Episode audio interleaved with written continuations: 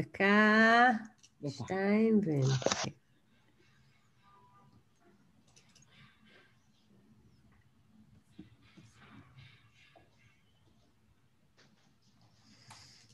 אני רק אגיד, יאלי, את מה שכולם יודעים, אבל לך אני אתן איזה קונטקסט אה, של הקורס, אה, מבוא לכלכלה יצירתית.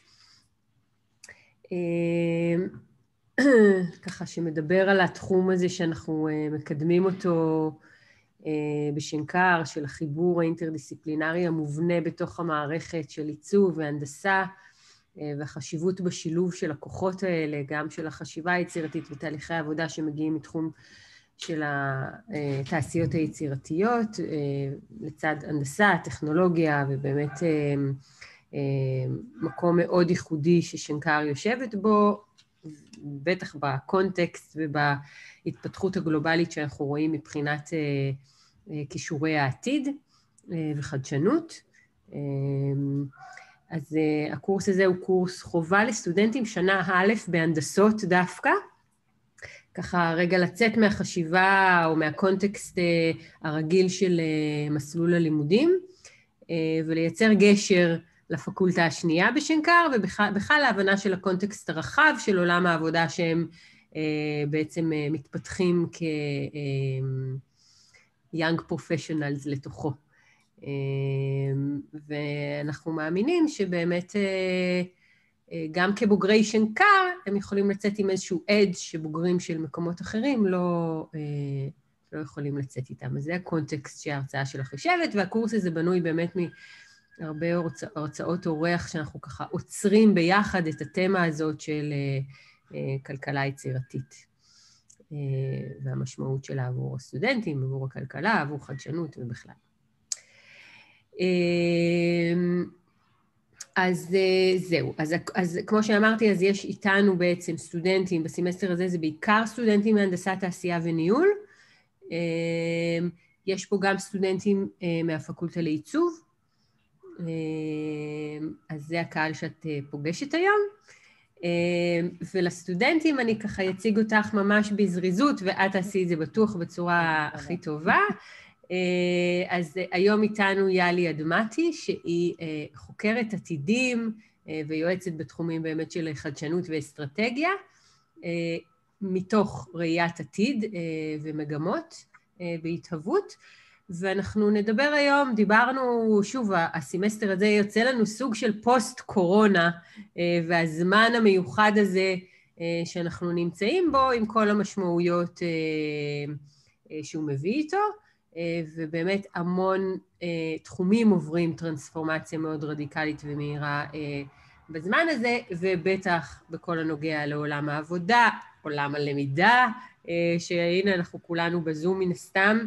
אה, ועשינו את זה מהר. יש לזה הרבה השלכות על עולם העבודה של העתיד, על הכישורים אה, של העתיד, אנחנו מדברים באמת יותר על כל התחום של ה-soft skills, הפורמטים אה, שבהם נהיה מועסקים, כל, כל באמת המגמות האלה וההשפעות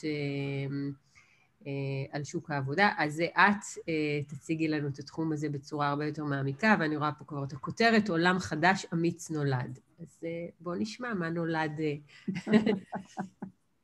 אז טוב, אני דבר ראשון מאוד מאוד מתרגשת להיות כאן, רק שתדעו, אני מאוד אוהבת את הארגון שלכם, ואני מאוד חבל לי שאני לא נמצאת איתכם פיזית, כאילו, אני גרה בערך דקה מכם, כאילו, מעבר לכם. כן, אני גרה בבבלי, כאילו, אני אומרת, חבל שאני לא יכולה לצעוד אליכם ולהיות איתכם פנים אל פנים, כי באמת, יש עוצמה אדירה בלהיפגש פנים אל פנים, אבל אה, אז זהו. אז אני רוצה להגיד דבר ראשון שאני לא מומחית לשום דבר, אני תלמידה, ואני רואה את עצמי רק כתלמידה וכמישהי שמשתדלת להיות תלמידה משתפת.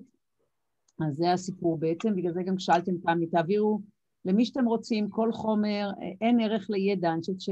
זה כמו תפוח, אם לא אוכלים אותו הוא מתקלקל, אז פשוט זה, זה חסר, זה אין איזה... אני יושבת על כתפי ענקים שמלמדים אותי כל היום, אז לפחות מתוך כבוד למורים שלי, אני אה, חושבת שצריך להעביר הכל הלאה.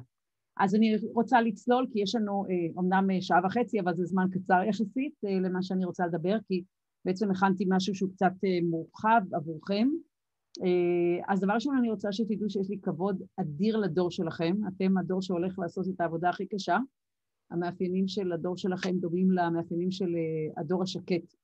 הדור השקט זה הדור שבנה את אה, העולם אחרי מלחמת העולם השנייה.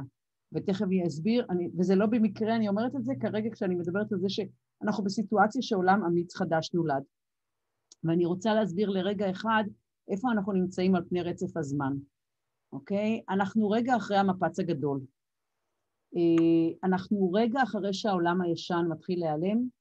אה, אתם חייתם בו עד עכשיו, אבל אתם לא חיים את כל החיים שלכם כמבוגרים בתוכו, ואני יכולה לספר לכם שהרבה מאוד אנשים חיו שם, חבר'ה, אם אפשר, יעל, את יכולה לשים את עצמך על מיוט אולי, יעל יוסף? אה, מה, ש, מה שקורה, העולם הישן כרגע מתחיל להיעלם. למעשה, אנחנו לא חוזרים.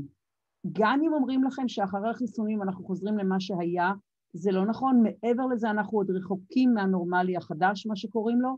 הקורונה תהיה איתנו במופעים כאלה ואחרים עד סוף 23, לא ברמה שזה כרגע וזה יהיה לזה דברים אחרים, אבל אנחנו נתחיל לראות התחלה של משהו חדש או, או, או נורמלי חדש, לא משנה איך נקרא לזה, רק ב-24, לא לפני כן. אז אני לא יודעת אם זה בשורות רעות או טובות בעיניכם, בעיניי זו בשורה מצוינת, כי זה יאפשר לנו לעשות את קפיצת המדרגה שלדעתי המין האנושי נדרש לה, ואנחנו כרגע בתקופה יוצאת דופן בהיסטוריה האנושית, אנחנו בין לבין. עכשיו, לא במקרה ציינתי קודם את הדור, את ה-Silent אה, Generation, כי בעצם אה, אה, אנחנו דומים כרגע למצב שאחרי מלחמת העולם השנייה. אני לא אוהבת להשוות את המצב הזה, את הקורונה לא, לאיזושהי מגיפה, אני חושבת שאנחנו רחוקים מלהשוות את זה בהרבה מאוד מובנים, לא, לא ניכנס כרגע להסבר, אבל אני חושבת שאנחנו במידה רבה, אחרי מלחמת העולם השנייה, שבה המערך הכבד של הפרדיגמות שעליו החברה הייתה מבוססת, וסגנון החיים והערכים והגיבורים וכן הלאה, נעלם. עכשיו, המקום הזה כרגע הוא מאוד מאוד מאתגר, לכולנו. אין מישהו שזה לא מאתגר אותו, כל רגע שאתם חווים בלבול, כעס, אבל, הכל לגיטימי בעיניי, כי אה, אה, זה קורה מעט מאוד בהיסטוריה, ואומרת על זה ברנה בראון המופלאה, כשהיא מדברת על התקופה הזאת, אה, שהיא אחת המורות שלי, ואני ממליצה, אני מספרת על המורים שלי רק כדי שתדעו שיש תמיד ממי ללמוד, וגם שתדעו ממי אפשר ללמוד. אז זה לא כדי, זה לא כדי לזרוק שמות, אלא כדי שתכירו את האנשים המופלאים האלה. והיא מדברת למעשה אה, אה, על הקשר בין פגיעות ובין אומץ. היא גם מדברת הרבה מאוד על הקשר בין פגיעות ובין יצירתיות, דרך אגב. והיא אומרת שבלי פגיעות לא יכול להיות לא אומץ וכמובן לא יצירתיות. והיא אומרת שכרגע כולנו עושים דוקטורט דוקטורט בפגיעות. והיא אומרת, מהמקום הזה יכול להיוולד, יכולים להיוולד אך ורק דברים נפלאים. עכשיו, חשוב לדעת שהקונספט של עולם חדש אמיץ נולד, שאתם רואים אותו פה, נבנה בדיוק לפני שנה. הוא נבנה אה, ב-12 במרץ, שנה שעברה, כשישבתי ואמרתי, יאללה, מה באמת קורה שם, כאן כרגע, אמרתי, זה הסיפור. ו, אה, אה, ואני חושבת שאני לא ארחיב על זה כרגע, אבל אני חושבת שכדאי שתבינו שהדבר המרכזי שכרגע קורה, ואנחנו לא רואים אותו עדיין, וייקח זמן עד שנראה אותו, זה נולדת כרגע תרבות חדשה. תרבות חדשה נולדת כאשר נולד תת מודע קולקטיבי חדש, תת מודע קולקטיבי נולד, חדש נולד כאשר נולדות תובנות קולקטיביות חדשות, וכרגע אנחנו במצב שנולדות עשר תובנות קולקטיביות גלובליות חדשות, אנחנו עוד לא רואים את זה, אנחנו נתחיל לראות את ה... את ה, את ה הייתי אומרת, את העלים העדינים של משהו שצומח בעוד שנתיים, אבל כשאנחנו נסתכל עוד עשור מהיום, אנחנו נראה שכאן זה התחיל. ולכן, וזה הדבר, ותזכרו תמיד, ואתם יודעים את זה כי זה התחום, אתם, הדברים המרכזיים זה אלה שאנחנו לא מדברים עליהם, וזה הדבר הכי חשוב שקורה כרגע. עכשיו, מה שחשוב להבין, שבניגוד למה שאתם שומעים, בתפיסה שלי לפחות, אנחנו לא במשבר, ומה שקורה בלאו הכי היה קורה. זאת אומרת, כשאנחנו מדברים על מקצועות שנעלמים, כשאנחנו מדברים על עבודה מהבית, כשאנחנו מדברים על קנייה בדיגיטל וכן הלאה, שבעיניי, דרך אגב, זה קצף על פני המים. השינוי האמיתי הוא השינוי התרבותי העמוק. בכל מקרה, מה שחשוב לדעת, שכל הדברים האלה היו קורים. כל הדברים האלה היו קורים, אנחנו, מה שאנחנו כרגע פשוט, הקושי שלנו כרגע זה שזה קורה כל כך מהר. זאת אומרת, אה, יש דברים שחשבנו שיקחו עשור וקרו ארבע, או ארבע שנים ולוקחים כרגע מספר חודשים. המונח המקצועי לזה זה טמפלוז'ן, שהמשמעות שלו שהחוויה שלנו זה שהזמן מתקפל בתוך עצמו, ומה שנקרא, ויש, והחוויה היא של האצה של האצה שאנחנו רצים מאוד מאוד מהר, ועוד מעט אין לנו אה, לכאורה אה, אוויר בריאות שלנו, זאת התחושה, אבל בפועל כל זה היה קורה בכל מקרה בעשור הקרוב והרבה מעבר לכך. ולמה? כי אנחנו בעשור הראשון בתולדות המין האנושי, שאנחנו עומדים בפני סיטואציה שיש לנו מערך שלם של טכנולוגיות מאפשרות, או disruptive technology, השאלה מה, איך אנחנו מסתכלים על זה, מאיזה זווית ראייה, שמגיעות ל prime time, לבשלות, בנקודה, באותו עשור.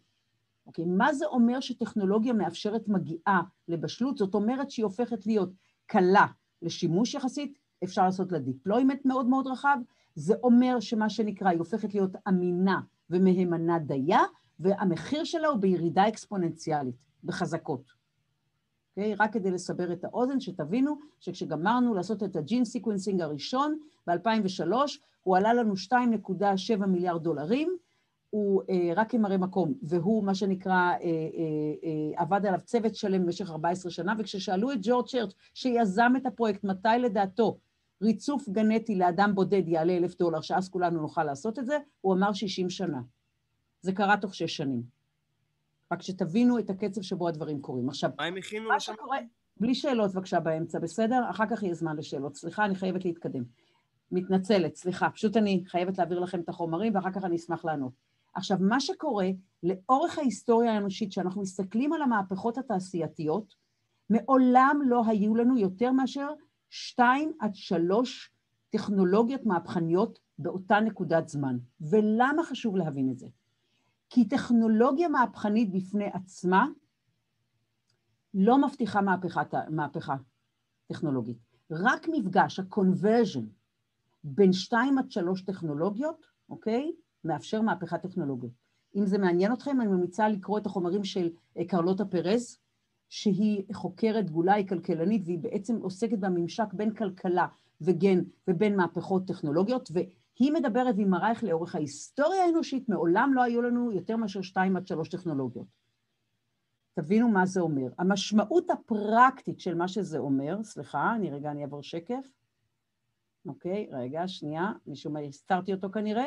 המשמעות העמוקה של זה היא שבעשור הקרוב כמות השינויים שאנחנו נחווה תהיה דומה בהיקפה למה שחווינו במאה השנים האחרונות. ובמאה השנים הקרובות, שכולכם תחיו שמה, לא להתבלבל, כמות השינויים שאנחנו נחווה תהיה דומה בהיקפה למה שחווינו ב-22 אלף השנים האחרונות.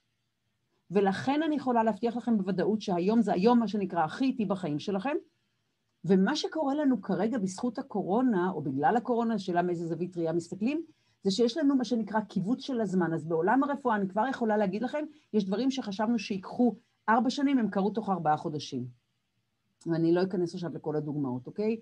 או בעולם העבודה הדברים קרו תוך אה, חודשיים, וכן הלאה וכן הלאה וכן הלאה. אבל אני מסבירה שזה כאין וכאפס. ולכן מה שמדהים במקום שבו אתם נמצאים כרגע, זה שלמעשה אם להיוולד, מתישהו על פני כדור הארץ, אתם זכיתם להיוולד בעיניי בתקופה הכי מרגשת. היא הכי מפחידה אולי, אבל היא גם הכי הכי מרגשת בתולדות המין האנושי, אוקיי? עכשיו, אני רוצה להגיד משהו. חשוב להבין שכל טכנולוגיה בפני עצמה היא עתירת עוצמה. זאת אומרת, אה, בינה מלאכותית לא תהיה בינה מלאכותית, תהיינה בינות מלאכותיות והן תהיינה סביבנו בכל מיני מקומות, אוקיי? זה יהיה רמות שונות של בינה מלאכותית, אבל מה שעוד יותר מעניין זה ה-conversion, המפגש בין הטכנולוגיות. עכשיו, במפגש בין הטכנולוגיות קיימות ההזדמנויות הגדולות ביותר, וכל הזדמנות תצטרך את הכישורים שלכם. ובכל הזדמנות, בכל מקום, בכל ממשק כזה, בכל מפגש כזה, הסיפור של דיזיין נכון יהיה קריטי. לכן יש לכם תפקיד מאוד חשוב, מאוד חשוב, בעשור הקרוב בעיצוב המציאות החדשה שאנחנו נכנסים אליה. עכשיו, בדרך כלל לרובנו מאוד קשה להיות אופטימיים כשאנחנו חושבים על העתיד, למה? כי בדרך כלל חסר לנו דמיון, וזה בדרך כלל מה שקורה, לכן אתם מסביב כרגע שומעים בלי סוף כרגע.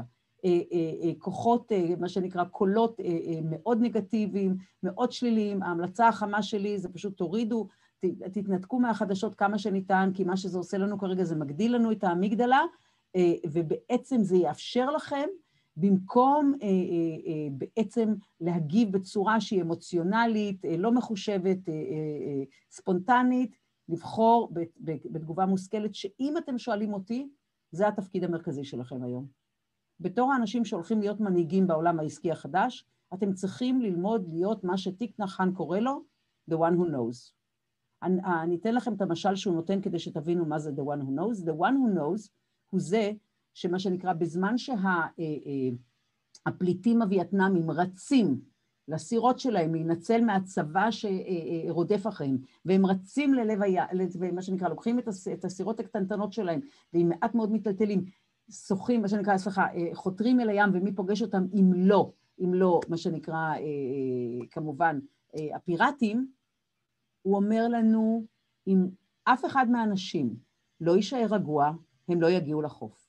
אם יהיה אחד שיישאר רגוע, אחד בלבד, יש סיכויים מאוד מאוד גבוהים שמה שנקרא, הם כולם יגיעו לחוף. אם אתם שואלים אותי מה התפקיד שלכם, באמת, אני מאוד רצינית כרגע, זה להיות the one who knows. אוקיי, okay. אז מה אנחנו צריכים לעשות? אני חושבת שבניגוד לדעה המקובלת ובניגוד למה שאתם שומעים כרגע, אסור בשום פנים ואופן להיכנס למצב הישרדותי. אני חושבת שאתם צריכים לזכור מה התרומה שלכם. אתם נמצאים כאן לטווח ארוך, רובכם תחיו, תבינו. אה, החבר'ה שהיום נמצאים כאן בבני 20 ו, וזה בטח רובכם, אתם תחיו כנראה עד 110 עד 120. המבוגרים יותר, אנחנו נחיה כנראה עד גיל 100, ונתפקד יפה מאוד עד גיל 85. וחבר'ה, אל תתעסקו בלשמור על הסטטוס קוו. אני יכולה להבטיח לכם שאין טעם לעשות את זה, כי בלאו הכי אנחנו, לא, אנחנו נפרדנו ממנו, ואני ממליצה לכולם להעיז כרגע לחלום את החלומות הגדולים, ולהסתכל מאוד רחוק, אוקיי? לא רק לכאן ועכשיו. זה מאוד מאוד קריטי. ואני עכשיו רוצה, זה ככה היה מה שנקרא איזושהי אה, הקדמה כוללת כדי שתבינו מה קורה בכלל, כי אני חושבת שיש חשיבות להבנה של הקונטקסט, ואני רוצה כרגע לצלול לתוך הנושא שכרגע אנחנו צריכים לדבר עליו. אז דבר ראשון, אני מתקשה להשתמש בכלל במונח עולם העבודה. אני רוצה להזכיר לנו שהמילה עבודה מתחילה, היא השורש אה, עין בדלת, ואת המערך האסוציאטיבי שלכם אני לא צריכה לדאוג לו, אז אתם יודעים על מה אני מדברת. אני מדברת על עולם עשייה חדש, אני בכלל מקווה שבסיישו נגיע בכלל לעולם יצירה, כי אני חושבת שזה המקום הנכון שאנחנו צריכים להיות, כי עבודה צריכה להיות המקום של היצירה. אה, אתם יודעים שכששאלו את פרויד פעם, אה, מה זה אדם נורמלי, אז אה, ציפו שהוא ייתן איזו תשובה מאוד מאוד ארוכה ומלומדת ומורכבת, והוא אמר, אדם נורמלי זה, הוא יודע לעשות שני דברים, הוא יודע לאהוב והוא יודע לעבוד. אני מקווה שבעולם העשייה החדש יהיה מרג' בין שני הדברים האלה, ואז אנחנו נוכל לדבר על עולם עשייה, אבל, סליחה, יצירה. אבל בינתיים בואו נגיד, נקרא לזה עשייה, כי אנחנו גם כאן בין לבין. אני עובדת עם ארגונים גדולים, אני יכולה להגיד לכם שכרגע יש הרבה מבוכה, הרבה אי-ודאות, אה, בהרבה מאוד מישורים, ומטבע הדברים, כי אנחנו בתקופה מאוד מורכבת. אבל אני רוצה בכל זאת קצת להרחיב את היריעה, ואני רוצה להסביר שעולם העבודה בכל מקרה, כי הסברתי כבר שבכל מקרה אנחנו בתקופה של מה שנקרא, של שינוי גדול, אנחנו קוראים לזה the, the big shift. השינוי הגדול, מה שנקרא, הבנייה מחדש בעולם העבודה, אוקיי? אה, זה יושב על תיאוריות של אה, אה, חוקר בשם וויצק, שמתעסק בתיאוריות של שינון, שינוי, והוא מסביר שיש שינוי ממעלה ראשונה, זה שינוי שאנחנו מכירים, שהוא בסיסי, ושינוי ממעלה שנייה, שכמובן מה שנקרא המשמעות שלו, זה שינוי לא רק של כללי המשחק, אלא גם של המשחק, גם של המגרש שעליו אנחנו משחקים, וזה בעצם מה שקורה. ואני רוצה לרגע אחד להסתכל על זה מלמעלה, לפני שאנחנו צוללים פנימה, למה זה אומר ברמה הפרקטית. אוקיי. ואני חושבת שהדבר הכי חשוב שאנחנו צריכים להבין זה שאנחנו צריכים להיות אובייקטיביים. ומאוד מאוד קשה לנו להיות אובייקטיביים במשהו שנוגע אה, אל החיים שלנו, אבל אני חושבת שזה יהיה קריטי. ואני רוצה לתת קצת את ה-overview. אנחנו נערכים כרגע לשינוי במבנה החברתי הגלובלי, אוקיי?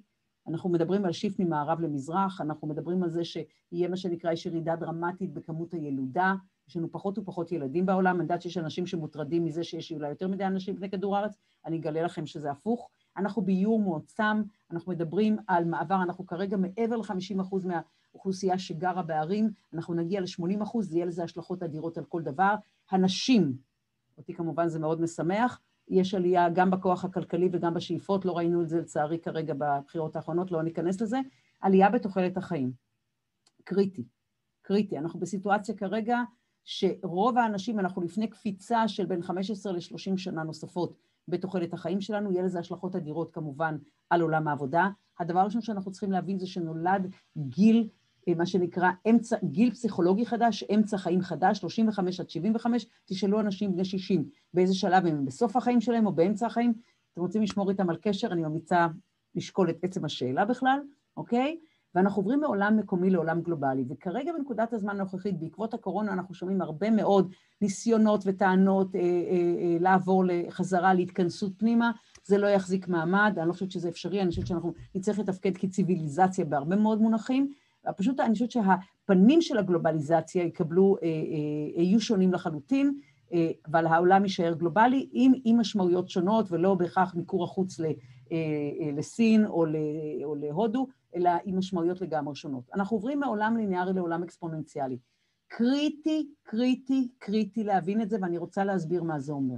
זה אומר שאם אני אומרת לכם שאני רגע רוצה ללכת למטבח ולהביא לי כוס מים, ואתם מבינים, אתם מסתכלים ואתם רואים שהדירה שלי לא מאוד מאוד גדולה, ואני בגובה ממוצע, ואני אומרת לכם שאני צריכה ללכת 30 צעדים עד המטבח שלי, אז סביר להניח שאתם תגידו, נו, גובה, בין, גובה ממוצע, אז הצעד שלה זה מטר, זאת תהיה הנחת היסוד המובלעת שלכם, ואז זאת אומרת שהמטבח שלי נמצא 30 אה, אה, צעדים ממני. אם אני אומרת לכם שאני צריכה לצעוד 30 צעדים אקספוננציאליים בחזקה כדי להגיע למטבח שלי, 2, 4, 8, כן?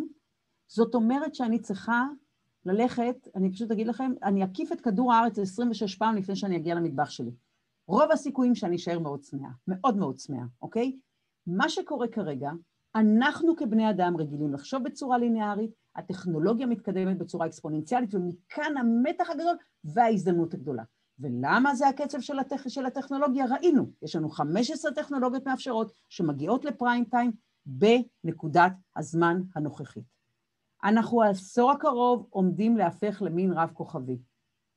גם אפרופו אלה שמודאגים מזה שלא יהיה מספיק בני אנשים על פני כדור הארץ, אחת הסיבות זה גם כי אנחנו כנראה הולכים לשבת על המאדים, ואנחנו הולכים לשבת בוודאות על הירח. אני רוצה להזכיר לנו שג'ף בזוס כרגע בונה תשתית, הוא עזב, את, הוא עזב את אמזון, והמטרה שלו בעצם, הוא גם אמר בזמנו, אני הולך לבנות את אמזון כדי לקחת את הכסף ולהגיע לחלל. זה היה החלום שלו מגיל 20, ודרך אגב, שהוא ואילון מוסק ופיטר דיאמנדיס הקימו אוניברסיטה של החלל כשהם היו סטודנטים שלושתם, והוא נערך למה שנקרא ל-100 מיליון איש אה, על הירח אה, במושבות סביב הירח בקרוב, אה, וכמובן דיברנו על הכוח ממערב למזרח, שיש לו הרבה מאוד השלכות, אבל הם לא ישפיעו עלינו אולי מחר בוקר, הם ישפיעו עלינו תוך חמש או עשר שנים. בעצם יש לנו האצה של, של כל קצב השינויים. אנחנו ב, ב, ב, נכנסים כרגע למהפכה התעשייתית הרביעית, שהמשמעות העמוקה שלה זה חיבור של מערכות פיזיות ומערכות לא פיזיות, מה שנקרא אה, וירטואליות, אנחנו עוברים מה שנקרא מכלכלת ש...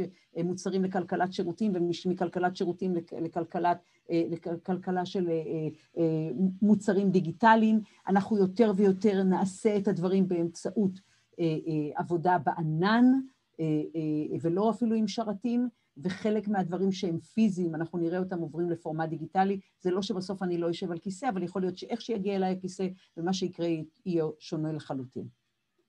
עכשיו, חשוב להבין, לפחות בראייה שלי, ואני כאן מצטטת את אחת המורות המופלאות שלי שנקראת אידי ויינר, שהיא בת 80 ו... ועדיין עוסקת בפיוטריזם, מבחינת מה שזה ייתן לנו כבני האדם, הפרטים, היא מקבילה במשמעותה לרנסאנס. אתם שומעים מסביב בלי סוף קולות. הרובוטים יחליפו אותנו, הבינה המלאכותית תיקח את, את, את, את העבודה שלנו, אני לא חושבת שזאת הסיטואציה. אני חושבת שמה שאנחנו נראה, אנחנו נראה מרג' בין אה, אה, יכולות אנושיות ובטח אינטלקט אנושי ובין יכולות טכנולוגיות. המודל שאנחנו מדברים עליו ושאני חיה איתו בשלום הוא מודל היברידי, הוא מודל, אם אנחנו רוצים לדבר על זה קצת בשפה יותר ציורית, זה המודל של הקנטאור, שבעצם זה שילוב, מה שנקרא, אתם יודעים, הקנטאור מהמיתולוגיה, חציו אדם, חציו סוס, זה מודל שקווין קיילי מפתח אותו, ואנחנו צריכים לזכור שכל מהפכה וכל כלכלה היא על הגב של הקודמת. שום דבר לא הולך לאיבוד. שום דבר לא הולך לאיבוד. ואנחנו נראה בעשור הקרוב אנשים עם מכונות בכל קומבינציה אפשרית. בכל קומבינציה אפשרית. ואם אתם חושבים כרגע שאתם עדיין לא מחוברים, אה, אה, אה, מה שנקרא לטכנולוגיה, אז אני אקח לכם את הסלולרי לשעה. בואו נראה מה קורה. רק לשעה אני מבטיחה לכם את הסלולרי, ואנחנו נראה. יואב, אתה מוכן לשים את עצמך אולי באסתר? אני פשוט רואה אותך כל הזמן הולך, זה מסיח את דעתי? תודה רבה. ומה שאנחנו נראה זה שמשרות תיעלמנה ומשרות תיווצרנה. עכשיו, חשוב להבין, וזה לגיטימי שיש פחד של מה יקרה בבין לבין, אבל מה שאני יכולה להבטיח לכם אה, לאורך ניתוח של ההיסטוריה, כי מי שמתעסק בחקר עתידים גם נדרש להסתכל אחורה, תמיד נוצרות הרבה יותר משרות, והמשרות שנוצרות הן הרבה יותר טובות, אוקיי? זה בראייה ארוכת הטווח. אין ספק שיש שלב ביניים, ואין ספק שיש שלב ביניים שאותו החברה ולא המערכת העסקית צריכה לנהל, אוקיי? ויהיה לנו כנראה כל מיני מודלים של רשת הגנה כזאת או אחרת לתקופה הזאת, והיא לא תהיה, זה לא יהיה כל כך עבורכם דרך אגב, זה יהיה עבור החבר'ה המבוגרים כבר, שיש להם קושי לעשות את האדפטציה ולעשות reskilling ו upskilling וכו' וכו', לא משנה איך אנחנו נקרא לזה. אוקיי? זה פחות נוגע לכם, אבל חשוב לדעת את זה. אבל בפירוש חלק מהמשרות תיעלמנה.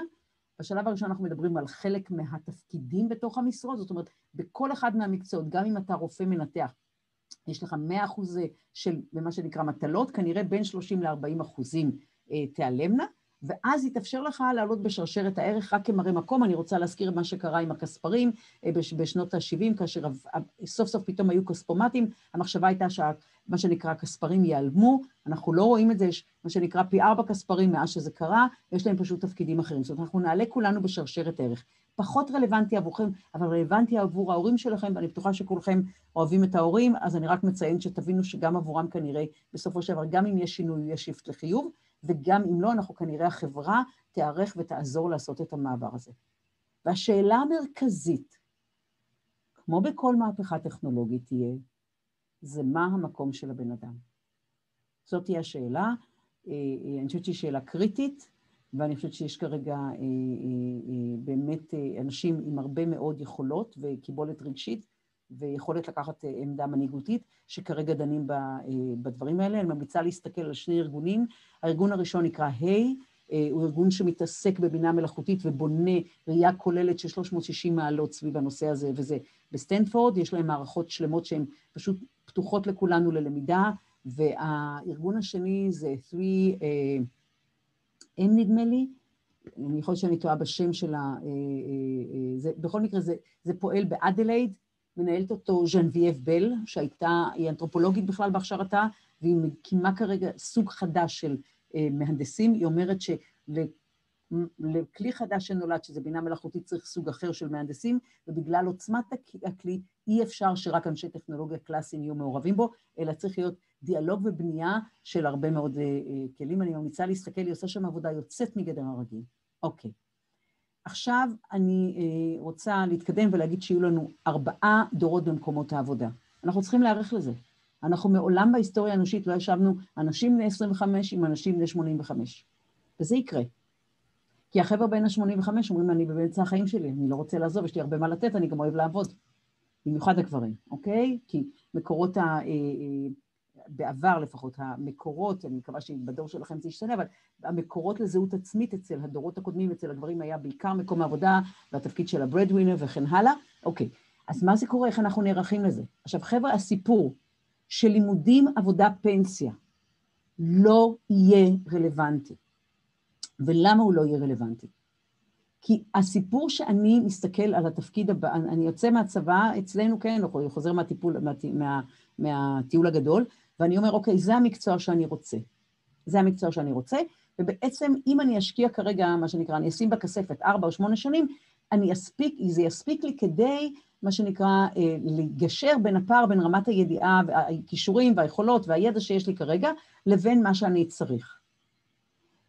אנחנו נערכים לעולם שבו יש אסקלציה אה, אה, אה, שלא, תתואר בכמות המידע, הידע, וכתוצאה מכך ה insight והחוכמה שיעמדו לרשותנו. תבינו ש-95% מהמידע בעולם נוצר בשנתיים האחרונות, רק ב-2019 אנחנו יצרנו 44 זטה בייט. רק כדי להסביר מה זה 44 זטה בייט, זה לקחת, בעצם עושים שתי, שתי ערימות של ספרים מכאן עד פלוטו ובחזרה. עכשיו, מה זה אומר? אני, אני אדבר איתכם על נושא, על עולם שהוא הרבה יותר מורכב בהקשר הזה, זה עולם הרפואה, רק כמראה מקום. אם אני הייתי מחליטה להיות רופאה לפני 50 שנה, והייתי מחליטה שאני שמה עשור בכספת כדי ללמוד להיות רופאה, ואנחנו יודעים שלימודי רפואה מאוד מאוד קשים, לא חס וחלילה שהלימודים שלכם לא הם קלים, אני לא מזלזלת בזה חס וחלילה, אבל אחרי עשור זה היה מצוין, כי למה? כי הידע בעולם הרפואה התחדש כל 50 שנה. עולה על הבמה בשנת 2018, הלמקה, הלמקה, דוקטור, פרופסור הלמקה שהוא מהרווארד, ושהוא מתעסק בשינוי מערכות בריאות גלובליות. הוא, הוא יועץ לראשי אה, המדינות, והוא אומר את הדברים הללו. אך ידע בעולם הרפואה משתנה כל 77 יום. זה לא ידע מתווסף, זה ידע מתחלף. מה המשמעות? שאם אני רופאה מובילה, ואני מומחית, בואו נגיד, אה, אה, זה בכלל לא משנה לאיזה תחום, בואו נגיד לנוירולוגיה, אוקיי? או, או אינדוקרינולוגיה, או לא משנה, או אני, אני מטפלת באנשים שיש להם סרטן. ובעצם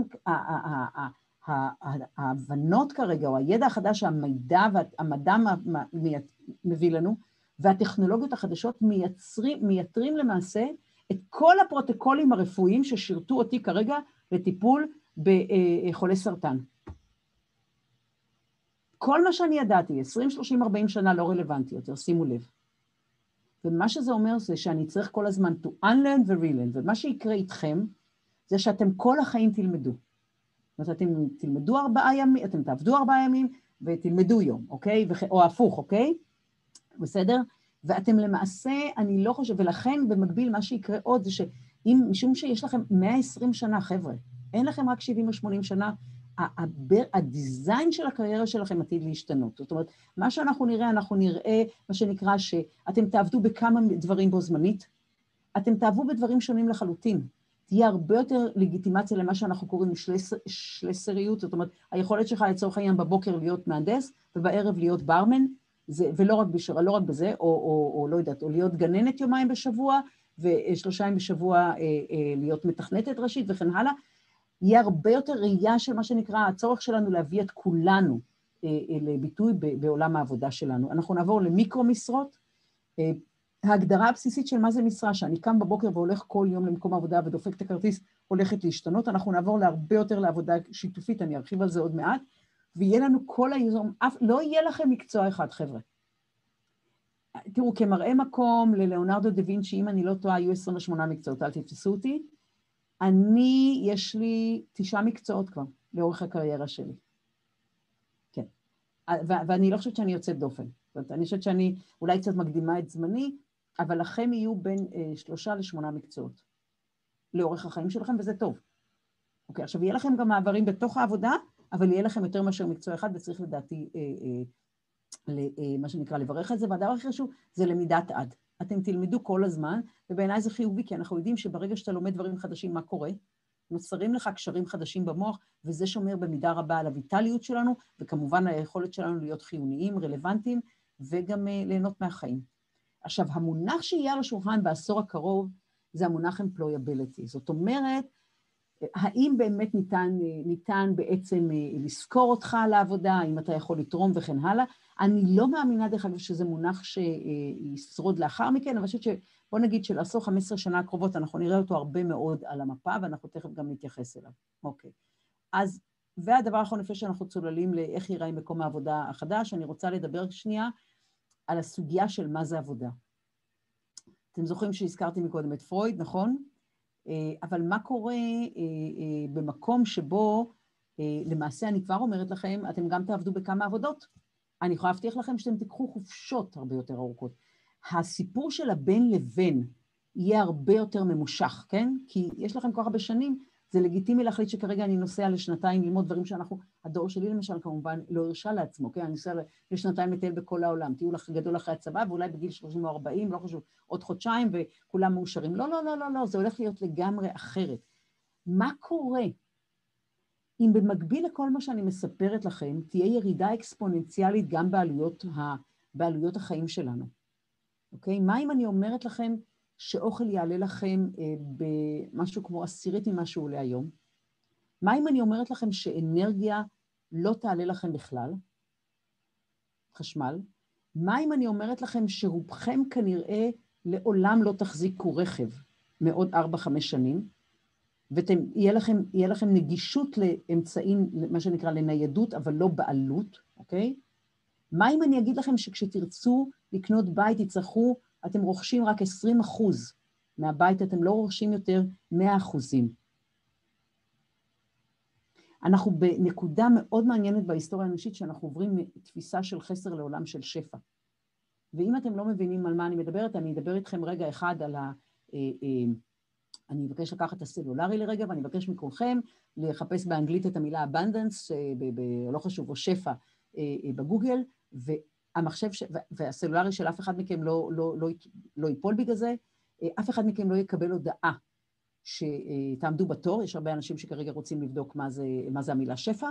אף אחד מכם לא אה, יקבל הודעה שהמילה שפע אה, היה בה שימוש יתר והיא נשחקה, מחזירים אותה, רגע מתקנים אותה ומחזירים, ואף אחד ולא לאף אחד לא, מכם לא תהיה הודעה שבעצם בגלל הביקוש הרב, אה, גוגל החליטה שכרגע אתם צריכים לשלם עבור השימוש. וזה דבר שאנחנו לא חושבים עליו. אנחנו כל כך בקלות מתרגלים לכאלה דברים. זה דוגמה לשפע. עכשיו, בחלק גדול מהדברים זה יקרה, זאת אומרת, דרך אגב, שעבודה יכול להיות בכלל שהיא תהיה בחירה. היא לא תהיה הכרח. זה לא יהיה כורח לעבוד כדי להתפרנס. אז מה זה אומר? אז מה זה אומר שאני לא צריך, אלא אני בוחר לעבוד? מה זה אומר על מה זה עבודה או יצירה בשבילי, אוקיי? עשייה ויצירה. אז זה ככה לתשומת ליבנו, ככה בראייה קצת יותר רחבה. והדבר האחרון אני רוצה להגיד, זה מה שנקרא, לפני שאני עוברת לחלק הבא, זה שאתם תמיד תצטרכו להיות באמת הבוד. אתם תהיו בדרך תמיד. התפיסה של end result לא רלוונטית לדור שלכם. ומה שאותי משמח בשבילכם זה שאתם הולכים לחיות בעצם בתקופת חיים אחת, הרבה מאוד תקופות חיים. עכשיו, אה, אה, לינה, תגידי לי אם את רוצה שאני אעצור או רוצה שאני אתקדם. אה, אני לא שומעת אותך, אני אתנצל. אפשר להתקדם, אני חושבת, זה בסדר. אוקיי, אוקיי. לא לעצור לשאלות, בסדר גמור. מה? לא, אני אומרת שזה באמת תלוי בך, אם את רוצה, אם יש את זמן לזה כרגע. לא, לא, לא, אני אשמח להתקדם, רק אני לא רוצה שאנשים ירגישו שאין להם יכולת להתבטא, זה מה שאני... הבנתי. אני חושבת שאפשר להתקדם ולהשאיר את השאלות לסוף. בסדר גמור, בסדר גמור. סליחה, פשוט נזכרתי שאמרנו שנשאל שאלות. אני מתקדמת, אוקיי. נורא קריטי שאתם צריכים להבין את זה. אתם לא תגיעו. הקונספט של להגיע אל, אוקיי, אל המלוכה ואל הנחלה, או אל אל, לא רלוונטי. אני דרך אגב חושבת שזו הייתה אילוזיה של הדורות הקודמים, כן? אבל בעיקרון זה לא כל כך משנה. אתם, אתם הדור הראשון שצריך להבין באופן קבוע וסיסטמטי שאתם בבית עמוד. אתם בבית עמוד. אתם כל הזמן, אתם כל הזמן הפרפר שכרגע מזהה מחדש את הכנפיים שלו ומתחיל עכשיו לעוף. זאת הזכות הגדולה של הדור שלכם. תזכרו, הדורות הקודמים, לא היה להם את זה. לא היה להם את זה. אוקיי. עכשיו אני רוצה לדבר על כמה דברים יותר פרקטיים, מה קורה בעולם העבודה, למה יש האצה. אז דיברנו על הטכנולוגיה, דיברנו על המידע ודיברנו על ההאצה, ואני רוצה להסביר מה זה אומר לנו אה, בעיקרון בכמה נקודות שלא דיברתי עליהן, וזה דבר ראשון, אני רוצה לדבר על יעילות תפעולית, על המעבר מיעילות תפעולית להשאת ערך לכלל נאמני החברה. מי שכבר נמצא בעולם העבודה יודע שתמיד מה שכרגע התמה המרכזית בעולם העבודה או בעולם העסקי הייתה, איך אני יותר יעיל, איך אני עושה יותר בפחות, או בפחות זמן, בפחות אנשים, בפחות כסף, לא כך משנה. התמה הזאת, חבר'ה, הולכת, מה שנקרא, לא להיות רלוונטית. כי כולן, מה שאנחנו נעשה, אנחנו עתידים לעשות מיקור חוץ למימד של יעילות תפעולית לטכנולוגיות. עכשיו, משום שהטכנולוגיות תהיינה זמינות לכולם, בעצם להתעסק ביעילות תפעולית לא יאפשר לארגונים לייצר ערך, אוקיי? ולבנות אה, מעמד תחרותי. והחברות שתייצרנה את הערך, זה אלה שתיתנה, מה שנקרא, תבענה ערך לכלל נאמני החברה. כלל נאמני החברה זה אומר כל מי שקשור לחברה. העובדים, הספקים, הקהילה, האזור הפיזי שבו הן פועלות וכן הלאה וכן הלאה, אוקיי? וזה מחייב סוג אחר של חשיבה. ולכם, לכם תהיה את היכולת להביא. למה? כי אתם בונים את היכולות הנכונות לזה. ותכף אני רוצה להיכנס לזה ולהרחיב. אוקיי. אז דיברנו על הקורונה, אני לא רוצה, לא רואה, לא רואה טעם להרחיב. אה, בכל מקרה, שימו לב על עוצמת הלחץ שיש לנו כרגע, אוקיי? היא רק מתגברת, ובעצם מי הארגון למעשה, כשאנחנו מדברים על השאת ערך, מה זה אומר? מה זה אומר? זה אומר שאנחנו נצטרך לעזור לארגונים שלנו, אוקיי? לזהות הזדמנויות סמויות ולמנף הזדמנויות גלויות, אוקיי? ואנחנו נצטרך, מה שנקרא, את ההזדמנויות הסמויות, אנחנו צריכים לראות איך אנחנו ממנפים, ואת הבעיות והאיומים למנוע מהם, אוקיי? וגם ליצור מערך מאוד נרחב של שותפויות. הסיפור של זירו סאם גיים, שלי יש ולך אין, לא יהיה רלוונטי. אנחנו נצטרך תמיד לדאוג לאיך כולנו, אה, אה, בעצם לכולנו יש במקביל, אוקיי? וזה אומר שמה שאנחנו נצטרך לעולם העסקי החדש, זה פותרי בעיות אינטליגנטיים. אני כאן שמתי על השולחן, חוץ מאיינשטיין כמובן, את ג'ון הגל שאני ממליצה לעקוב אחריו, ושבעצם אה, הוא שם את זה על השולחן מאוד מאוד חזק. וזה אתם. אתם תצטרכו להיות פותרי הבעיות האינטליגנטיים והיצירתיים ומזהי הזדמנויות האינטליגנטיים והיצירתיים. זה התפקיד שלכם. וזה שני אנשים שמובילים, ואני בכוונה שמה אותם, הם שני אנשים מתפיסות לגמרי שונות, ואני שמה אותם על השולחן, כי אם אנחנו מסתכלים על אה, אה, מה שנקרא אה, סלים אסמאעיל, הדמות שנמצאת מימין, וג'ון הגל, סלים אסמאעיל היה אחד מה... הוא, הוא התעסק ביהו, בחדשנות, לאחר מכן הוא היה המנכ, המנכ"ל הראשון שבנה, שניהל את, בעצם את, את סינגלריטי אוניברסיטי, האוניברסיטה שמתעסקת בטכנולוגיות מאפשרות משבשות, שפעלה במתכונת מאוד מעניינת במשך 12 שנה בסיליקון וואלי, היה לי הזכות הגדולה ללמוד שם, לצערי כרגע המוסד הזה משנה את פניו ומתכווץ מאוד, אבל הוא בעצם עוזר לארגונים לעבור למעשה מארגונים מסורתיים בתהליך מהיר יחסית, למה שנקרא ארגון שיש לו יכולות להתמודד עם הסטארט-אפים, מה שנקרא, שנושפים בעורפיו, וג'ון הגל הוא אחד מובילי הדעות הגדולים והמשמעותיים ביותר בכל מה שקשור לאן עולם הולך העבודה, עולם העבודה העתידי, ובעצם מה שמוביל אותו בעיקר זה התפיסה של הרוח האנושית ואיך ואיך מקומות העבודה ממנפים ויוצרים הזדמנויות. הם שני גופים, הם שני אנשים שכל אחד מזווית לגמרי שונה, שמתי לכם כאן את הספרים שלהם, אני ממליצה בחום לקרוא אותם, והם מדברים הרבה מאוד על מה מאפיין את מה שנקרא, את 20 החברות החדשניות ביותר בעולם, ומה מאפשר להם להיות כאלה תחת ההבנה שחדשנות היא הכלי המרכזי בעולם שמשתנה אקספוננציאלית, כמו שראינו בעקבות הכניסה של 15 הטכנולוגיות המשבשות לכל תחום בחיים העסקיים. אוקיי. אז הדבר הראשון שאני רוצה לדבר עליו, זה שימו לב מה קורה לנו כאן. לפני 20-30 שנה, אנשים נבחנו במידת הקבלה שלהם של מרות. זה התאים, זה מה שנקרא, זה שריד של מה שנקרא מהמהפכה התעשייתית הראשונה, אוקיי?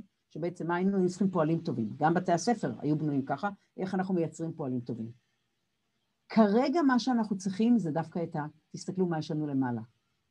את היכולת להיות יזם, היכולת לזהות את ההיבטים יצירתיים והיכולת להעיז.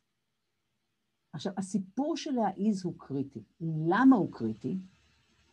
כי כשאתה מעיז, אני יכולה להבטיח לכם, אני יכולה להבטיח לכם, בעקבות ברנה בראון, זה לא שאתם מסתכנים בכישלון, אלא אני יכולה להבטיח לכם שאתם תיכשלו. ואני יכולה להבטיח לכם שאני באופן אישי נכשלת כל שבוע. אבל אומר לנו ג'ף בזוס, ארגון שלא נכשל, פעם בחודש, פעם בשבוע ועדיף פעם ביום, לא מחדש וכנ"ל אנשים. עכשיו חשוב לדעת משהו, אה, אה, אני כבר לא זוכרת עם מי, מי שמעתי שדן בדק את ה, מה עומד מאחורי המילה פיילר, כישלון באנגלית ולמה כל כך קשה לנו איתה, אז מסתבר שהמילה פיילר אה, מבחינה היסטורית היא בכלל היה, זה היה מונח משפטי בריטי. אה, מלפני 200 או 300 שנה, שלמעשה ייצג, אה, הוא מונח משפטי שדיבר על אנשים שהגיעו, מה שנקרא, לפשיטת רגל ולא יכולים לצאת ממנו. ולכן אנחנו כנראה נצטרך למצוא מילים אחרות למונח כישלון, כי הוא לא משרת אותנו, אנחנו נצטרך להחליף את זה כנראה בלמידה, כי בעולם שמשתנה אקספוננציאלית, ואתה לא יכול להישען על האינטואיציה שלך, אוקיי? אתה לא יכול להישען עליה, אלא אתה צריך כל הזמן לייצר ידע חדש, כן? כי הידע הישן לא רלוונטי. אתם זוכרים מה קרה בעולם הרפואה? אם אני חס וחלילה אנחנו נלך לרופא בעוד שלוש שנים, שיעבוד עם פרוטוקולים, אוקיי, ששימשו לפני 30 ו-40 שנה, הוא עלול לעשות לנו נזק. זה לא רק שהוא לא יטפל בנו, אותו דבר בתחומים שלכם. אתם תצטרכו לאמץ את עצמכם ולאמן את עצמכם להיות אמיצים, אוקיי? עכשיו, להיות אמיץ זה לא רק לא לפחד, אלא גם לא לשים עלינו את השריון של מה יקרה אם אנחנו ניכשל. אם אתם שואלים אותי, שלושת הדברים הללו, אוקיי? אני, אני רוצה רגע לעשות הפרדה בין skills ל-capabilities. skills זה מה שנקרא ה-know-how, איך לעשות דברים, אוקיי? איך לשרטט, איך לבנות, אוקיי? הדברים הפרקטיים. capabilities זה היכולות ליבה שלנו. בעול, בעולם העבודה החדש, או העשייה החדש, או היצירה החדש, כמו שאני רוצה להיות בו, אני מאמינה שה-capabilities בכל מקרה יהיו הרבה יותר משמעותיים מאשר הסקילס. כי לסקילס, כמו שאמרתי, חלק מהם אנחנו נעשה מיקור חוץ למכונות או בינה מלאכותית וכן הלאה, ול-capabilities, אוקיי, אנחנו נצטרך. כי מה שאנחנו נראה, למשל, אני אתן לכם דוגמה, בעולם שבו יש לנו בלי סוף ידע, אוקיי? אנחנו הולכים לעולם שיהיה לנו בלי סוף ידע. בעולם שיש בו בלי סוף ידע, מה הדבר הכי משמעותי? זה איזה שאלות אני שואל. עכשיו, כדי לפרוץ את הגבולות של הידוע והמוכר, אני חייב להיות מסוגל או חייבת להיות מסוגלת לשאול שאלות שהן לכאורה לא רצויות, שהן אנטיתזה, שהן מטילות ספק בידוע ובמוכר. אבל אם השאלות האלה לא תישאלנה, זה אומר שאתם מקבלים את העבר, אוקיי? את, ה, את העתיד כמראה של העבר, ואנחנו יודעים כבר שהוא לא הולך להיות שנה. אם אתם שואלים אותי על מה אתם צריכים להתאמן, אלה שלושת הדברים הכי משמעותיים, אוקיי? עכשיו תראו איפה זה פוגש אותנו במציאות. בעולם העבודה הישן, אוקיי? אה, היה לנו ארגון, היה לנו מקומות עבודה מסודרים, היו לנו מערכות ברורות, היו לנו תהליכים מוסדרים, המודלים היו קבועים, וידענו מראש, אנשים הגיעו למקום עבודה, הם ידעו, אני אעבוד ככה וככה שנים, אה, כשאני, אה, מה שנקרא, אני אעלה בדרגה, אז אני אקבל משרד יותר גדול, ויהיה לי שני צמחים, ויהיה לי מכונית כזאת וכזאת, ואחר כך תהיה לי מזכירה, אוקיי? ואחר כך יהיה לי הבונוסים האלה והאלה. הייתה היררכיה. הכל היה נורא נורא ברור, והדבר שכולם שאפו להגיע אליו זה מה שנקרא משרת האמון. מה זה משרת האמון? זה מה שנקרא שאתה כבר לא נמדד על התפוקות שלך, אלא אתה עוזר כבר לאנשים יותר בכירים לקדם את כל הארגון, ובעצם שמה כבר כל המערכת היא שונה לחלוטין, אבל, אה, אה, ואז יש כמובן ממדים של שחיקה, כי אין בכלל, אין בכלל זמן אה, פרטי הרבה פעמים, אבל מה שחשוב להבין, שהקצב היה קבוע וידוע מראש. דברו עם אנשים שנמצאים 20 שנה, ויש הרבה מאוד ארגונים מאוד טובים, לא להתבלבל, מאוד מאוד טובים, שיש שם אנשים שנמצאים 20 ו-25 שנה, הארגונים גדלו, או שהם עברו בתוך הארגון, הם אנשים טובים, אל תתבלבלו, אוקיי? אבל זה מה שהם רגילים לו. ואם אנחנו נכניס אותם לסביבה אחרת, אני לא יודעת איך הם יצליחו להסתדר. עכשיו, תראו מה אומר לנו כרגע גרי המל, שהוא אחד ההוגי אה, אה, אה, דעות הכי חשובים במה שנקרא בבנייה של ארגונים, והוא מסביר לנו שהארגונים הקודמים היו ארגונים שהיו בירוקרטיים. אתם רואים, היה, היה מוסד, היה אינדיבידואל והיה אאוטפוט, אוקיי? אוקיי? זה, ככה זה נראה. תראו, מה, איזה, תראו את ההיפוך. אנחנו מתחילים כרגע מהאינדיבידואל, רק אחר כך הארגון. ואנחנו מדברים עכשיו על אימפקט, על השפעה ועל תרומה. מאוד מאוד מעניין, מאוד מאוד מעניין. אם אנחנו מדברים על מה היו מערכות היחסים, היה ברור. אתה נמדדת, מה, אני תמיד, תמיד הצחיק אותי שהייתי באה לאנשים וארגונים והייתי רואה שכולם צריכים לדפוק כרטיס, אומרת, מה זה אומר הכרטיס הזה? ואם הוא נוכח פיזית והוא לא נוכח נפשית, ומה זה משנה, היה ויכוחים תמיד על איפה, מאיפה אנשים עובדים, כן? וראו שגם המנכ"ל, ומי תמיד היה מתנגד, דרך אגב, לזה, זה כמובן היה מנהל הכספים, כי לכאורה יש לו שליטה, כן? אוקיי? היה שליטה, הוא בא למקום עבודה, ראיתי אותו, הוא לא מאחר, אוקיי? והפוקוס היה על סקילס. לא על איך אתה יודע לחשוב, לא על איך אתה יודע לחלום. נורא משמעותי. לא האם אתה סקרן, לא האם אתה מטיל ספק במובן מאליו. לא, אני יכולה להבטיח לכם, זה מעולם לא ישב בפורטפוליו של השאלות של כל הארגונים שמתעסקים בגיוס. ותבינו גם מה זה אומר לגבי מערך הגיוס. וחברות ההשמה וכו' וכו' וכו' וכו'. ומה היה התוצר של כל זה? אם אתה בא ואתה אומר לי, תשאיר את רובך בבית, אוקיי? התוצר הוא שאני משאיר גם את הנשמה שלי בבית. וכש, והמחקרים, פשוט עם נתונים קשה לי אפילו לדבר עליהם, של 87, מה זה, אחד, אחד המחקרים האחרונים שקראתי, מה שנקרא, זה ש-93 אנשים, מה שנקרא, לא מרגישים מעורבים במקום העבודה, מה שנקרא, ומתוכם 87 מחפשים באופן כזה או אחר, כן? ואז אומר המרצה שמה שמטריד אותו זה הפער האלה, מי השישה האלה שגם לא מרוצים וגם לא מחפשים, הם כנראה האנשים הכי בעייתיים בארגון שלך, אולי תחפש אותם. כי אם אתה אומר לי, זה בסדר, כי אנשים מגיבים לקונטקסט, ואם הקונטקסט זה, אנחנו לא רוצים את כולך, אלא בוא תעשה את העבודה.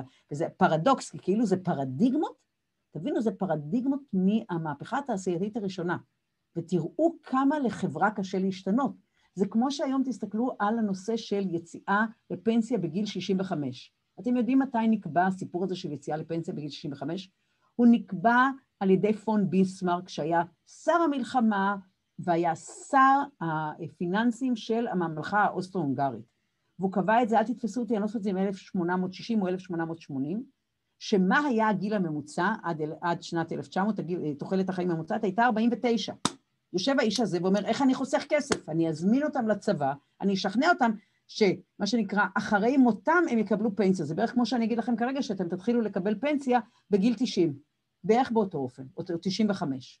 אני דרך אגב באופן אישי מתכננת לחיות 170 שנה, אז אני לא כך מתרגשת מכלום, אבל שימו לב, אני אומרת את זה ברצינות, אני לא אומרת את זה בצחוק. אבל אה, אה, אנחנו חיים כל הזמן עם פרדיגמות לא, של, של העולם הישן, הן בכלל לא פרדיגמות נכונות כבר. עכשיו, מה זה אומר כרגע? אנחנו הולכים לעולם שבו אנחנו נעבוד בצוותים משתנים וגלובליים סביב פתרון בעיות או ניצול הזדמנויות. זאת אומרת, הסיפור הזה שקמים בבוקר והולכים ליחידה שלי, לא משנה כרגע אם זה לוגיסטיקה, אם זה הנדסה, אם זה ייצור, ואני יושב כל היום עם האנשים שלי, בחדר שלי, עם הזה, לא רלוונטי. לא רלוונטי, אנחנו נגיע וכל שלושה חודשים יהיה לנו צוות חדש. ואנחנו נעבוד עם אנשים שמעולם לא פגשנו אותם. ואנחנו נצטרך לעבוד מאוד מאוד מהר, כי אנחנו צריכים מה שנקרא כרגע למצוא פתרון. אנחנו נצטרך לפתח ולשמר גמישות תפיסתית ורגשית, ואנחנו נצטרך ללמוד מה זה רגישות תרבותית, ואנחנו לא מכירים. כי מישהו מכם עבד למשל עם ילדה בת 25 משבט הזולו? לא. והאם מישהו מכם עבד עם אה, מישהי שהסבא שלה היה צ'יף אינדיאני? לא. האם אנחנו מבינים מה זה אומר שהיפנים אומרים שהם הולכים, צריכים עכשיו לתת לארוחת צהריים? האם אנחנו יודעים מה זאת אומרת שמישהו אומר לי, קיבלתי מעטפה אדומה שעשתה לי כאב לב בסין? לא. רובנו לא יודעים, אנחנו נצטרך לדעת את זה, כי העולם הולך למקום גלובלי, ואנחנו נצטרך להיות מסוגלים לפתח את כל הגמישות כדי שתאפשר לנו להשתלב בזה, אוקיי? והדבר הבא זה חשיבה ביקורתית. למה? כי יש לנו נטייה להתאהב ברעיונות שלנו, שזו הסכנה הכי גדולה. ואני יכולה להבטיח לכם, בוודאות, בתור בן אדם שמתעסק בחדשנות, שהרעיונות הראשונים שאנחנו מביאים ובהם אנחנו מתאהבים הם הגרועים ביותר, האלה אחריהם בתור הם בינוניים וכן הלאה וכן הלאה, ואחר כך רעיון משמעותי יגיע אחרי סבב אדיר, ורעיון שמשנה מציאות הוא אחד ל. ואם אנחנו מתאהבים במה שיש בהתחלת הדרך, אני יכולה להבטיח לכם, לעולם לא נגיע לקצה. ולעולם לא נגיע לא, לאותו רעיון שיש לו את היכולת לשנות מציאות באמת, אוקיי? והדבר הבא זה יכולת להתמודד עם נפילות. חבר'ה, אתם צריכים להיות מוכנים דווקא בעולם משתנה באופן אקספוננציאלי, שכמות הטעויות שתעשו היא אינסופית. ותברכו על כך, ותברכו על כך. כי זאת הדרך היחידה ללמוד. אני לא יודעת אם אתם יודעים, אבל אדיסון ניסה במשך ארבעה חודשים, אה, אני לא חושבת אם זה 1,400 או 1,600 חומרים כדי לייצר את הנורה הראשונה. תארו לעצמכם. מרטין רוטבלט, שהיא אחת הנשים המופלאות והקימה ארגון שמטפל בעצם בפתרון כל בעיית העברים, כדי שלעולם אף אדם לא נגיד עליו שהוא נפטר משום שהיה כשל של עבר שלו, איבר, היא בעיקר מטפלת כרגע בלגדל לבבות אה, כליות וריאות, היא אומרת שהיא יודעת שבדרך לכל כן יש לה מאה לא. מאה לא, על כל דבר. שימו לב, למה זה כל כך קריטי? אני רק אתן לכם נתון מעולם אחר. מסתבר שרוב האנשים שלומדים משחק, אוקיי? מפסיקים אחרי שהם עושים מסלול מאוד מאוד קשה. בתי ספר למשחק זה מקום מאוד מאוד קשה, 95 אחוזים מפסיקים לשחק אחרי שנה וחצי. אתם יודעים למה? לא בגלל שהם לא שחקנים טובים, כי אין להם יכולת להכיל את התחייה. אנחנו נצטרך לפתח יכולות רגשיות שונות לחלוטין. זה לא skills, זה capabilities. אוקיי. הדבר הבא, הסיפור שמה שנקרא יש היררכיה, הולך להיעלם, אנחנו הולכים למבנים מאוד מאוד שטוחים, עם מערך סמכויות מאוד נרחב לעובדים בקצה. אני לא יודעת אם אתם יודעים, אבל היידר, שזו אחת החברות הטכנולוגיה הגדולות ביותר בעולם, אין שם, המנכ"ל לקח וחילק אותם, אם אני לא טועה, אני כבר לא זוכרת, למאות קבוצות, שכל אחת עובדת לבד, אין מנהל, שתבינו, והוא כל שנה, יש הצבעה. כל העובדים צריכים להצביע האם הם מוכנים שימשיך להיות מנכ"ל שלהם. תבינו על מה אני מדברת. תבינו איזה, מה שנקרא, זה לא העצמה, זה ביזור אמיתי של הסמכויות ושל היכולות, אוקיי? עכשיו, מה שיהיה הכי חשוב, דרך אגב, זה מי שנמצא בקצוות. התפיסה המסורתית הייתה שהליבה היא הדבר החשוב, אוקיי? שהכוח הוא בליבה, לא בעולם החדש.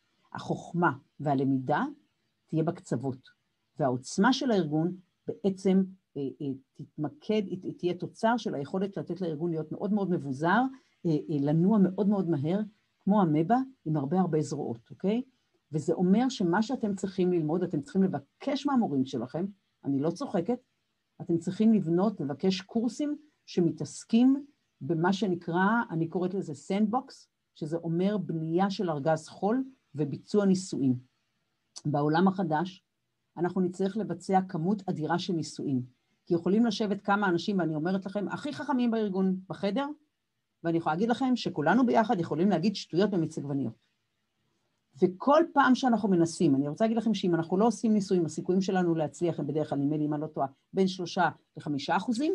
אם אנחנו עושים אפילו רק עשרים ניסויים על אותו דבר, ולומדים, תכף אני אסביר איך צריך לעשות את זה, אנחנו כנראה מגדילים את הסיכויים שלנו להצליח ל-64 אחוזים. בעולם שמשתנה באופן קבוע, אנחנו נצטרך כל הזמן לעשות ניסויים. אתם חייבים ללמוד איך מנהלים ניסויים שהם מהירים מאוד, זולים מאוד, לא בליבה של הארגון, זאת אומרת, מה שנקרא, אה, במקום שלא מסכן את הארגון, אוקיי? ושאתם לומדים איך ללמוד מהניסויים מאוד מאוד מהר, אוקיי? אני לא, לא אשלח לכם את זה כרגע, יש איזה מחקר מדהים שבדק, כבר לא זוכרת את הכמות של, היה, של מה שנקרא... היה... ש...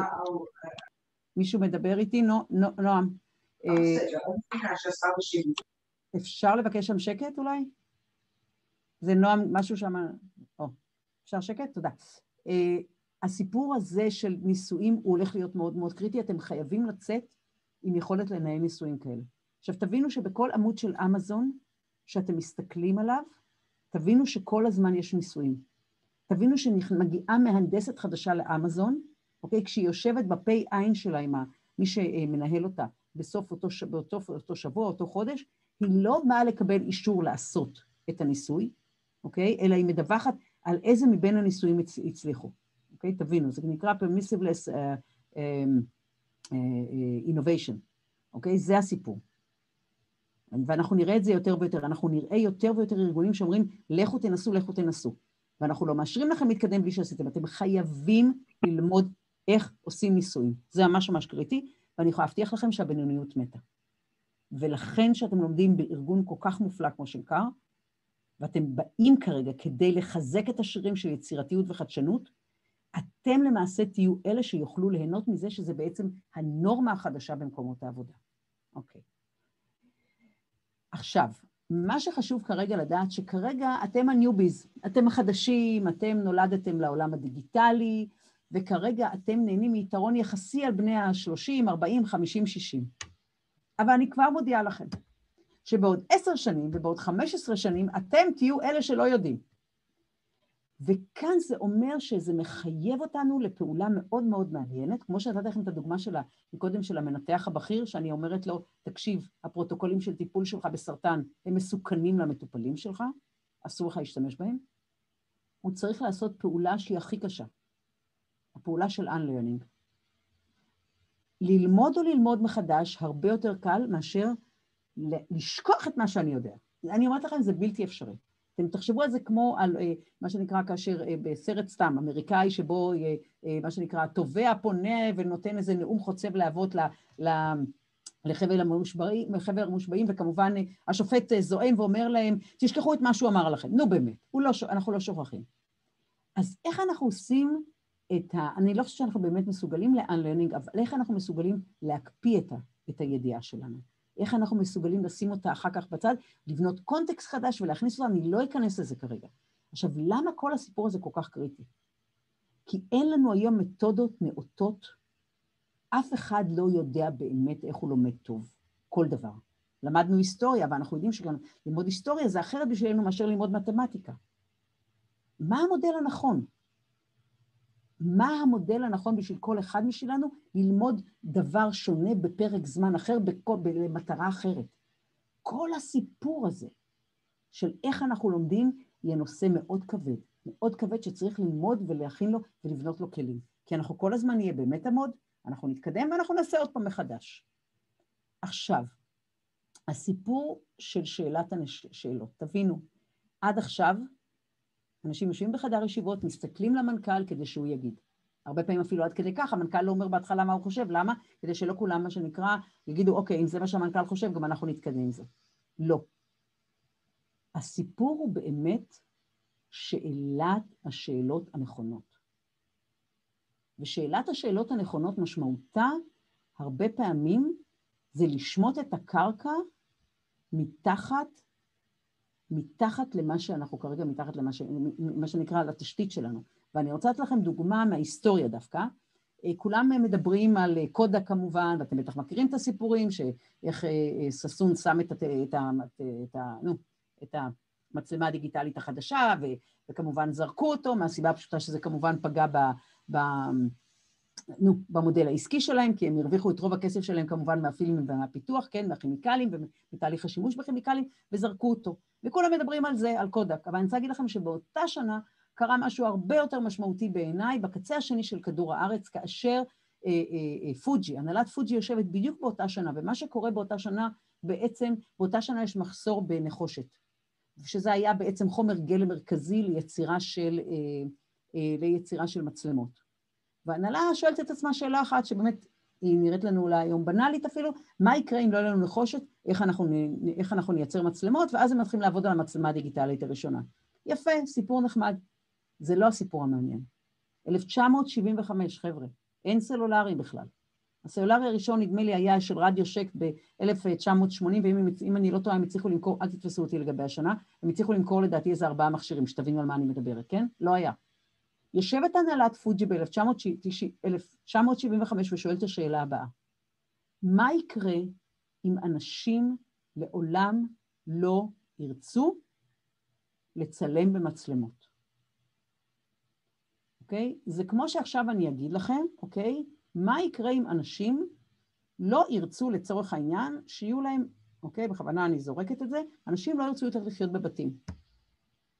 מה יקרה אם אנשים לא ירצו יותר נעליים? מה יקרה אם אנשים לא ירצו בכלל יותר, מה שנקרא, להישאר עם אותו גוף שהם נולדו איתו, עד הרגע שבו הם הולכים, אה, מה שנקרא, נעלמים אחרי 200 שנה, אני לא יודעת לאן. אני בכוונה סתם זורקת לכם דוגמאות.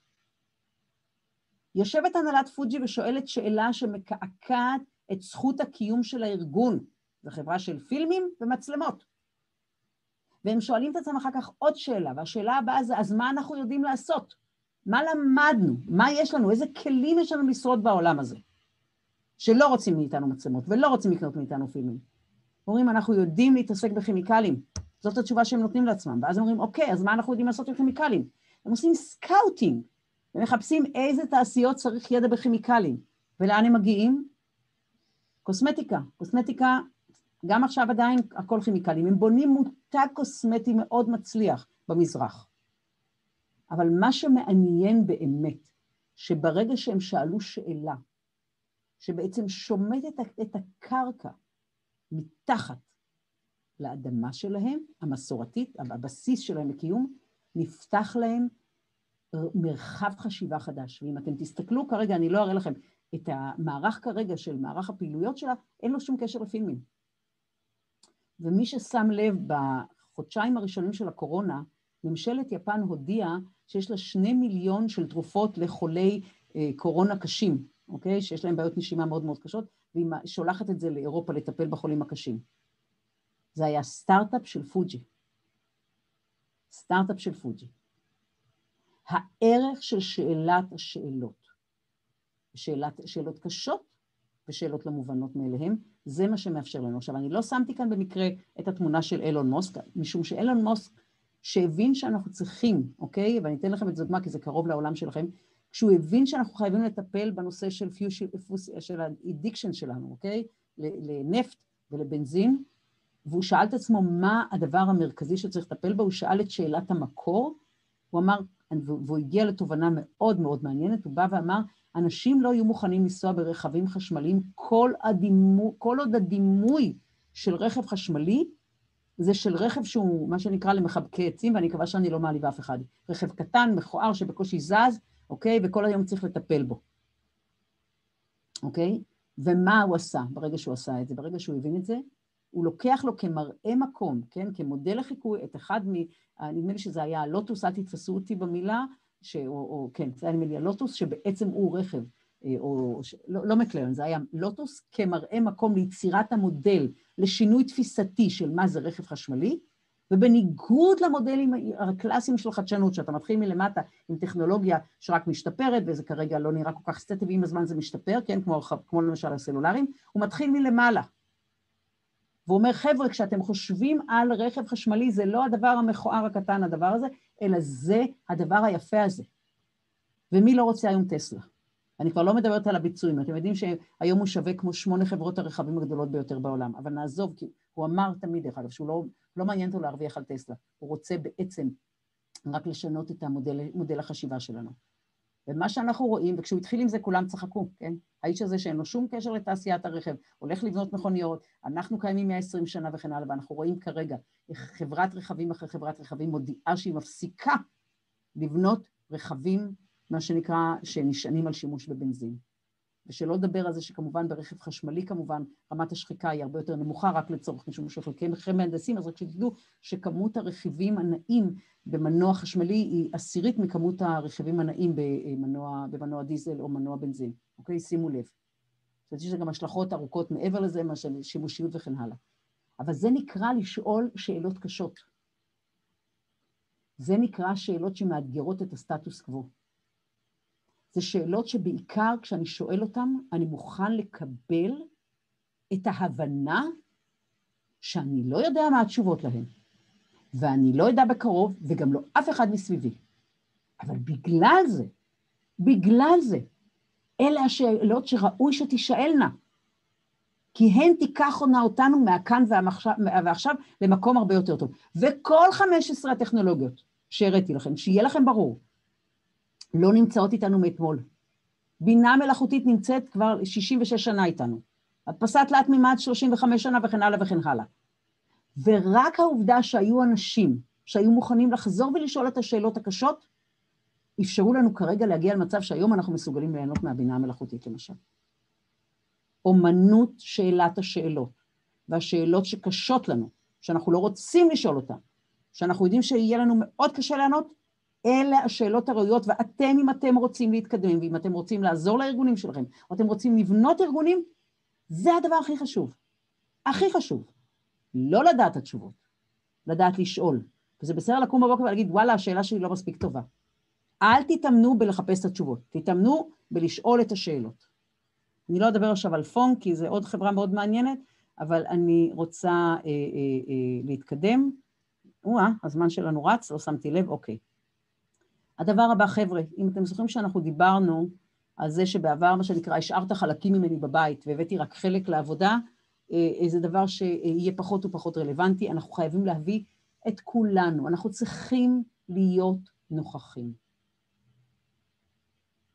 מי שחושב שהוא יוכל לבוא, משום שגם כתבתי מקודם ואמרתי את זה, הבינוניות, מה שנקרא, אם אנחנו מסתכלים, אני אעשה את זה, אני אסביר את זה רגע, כשדיברנו על employability, מה שאנחנו רואים, אה, אני אביא את זה רגע מזווית ראייה אה, סטטיסטית, אה, בעצם מה שאנחנו רואים, אם פעם, מה שנקרא, רוב המקצועות, אם אני, אם אני מציין את פעמון את גאוס, אוקיי? רוב המשרות היו במרכז. זה מה שהיה בעולם העבודה. בעולם, בעולם העבובדה. מה שאנחנו רואים כרגע בעולם העשייה ואחר כך בעולם היצירה, שהמשרות שבאמצע הולכות ונעלמות. המשרות האלה של מ-9 עד 5 ומשכורת אה, הוגנת הולכות ונעלמות. מה שאנחנו רואים כרגע בעולם החדש, שלמעשה מה איפה שזה צומח במקום זה, זה בשני הקצוות. זאת אומרת, המשרות המאוד מעניינות, המאוד מתגמלות, המרגשות וכן הלאה, והמקצועות בקצה השני, שבעצם המקצועות שתומכים במי שנמצא כאן. מה שבאמצע הולך ונעלם. אוקיי? זה, הסיפור הזה, אנחנו רואים את זה, דרך אגב, אנחנו רואים את זה גם בכל מיני אה, תחומים, אה, אה, אפילו ב retail. אנחנו רואים, גם אם אנחנו מסתכלים על retail, אנחנו רואים שמי אה, שנמצא למעלה, מתחזק מי שנמצא למטה, מתחזק מי שבאמצע נעלם, ואנחנו נראה, יהיה עוד כל מיני שינויים, זה רק כמראה מקום.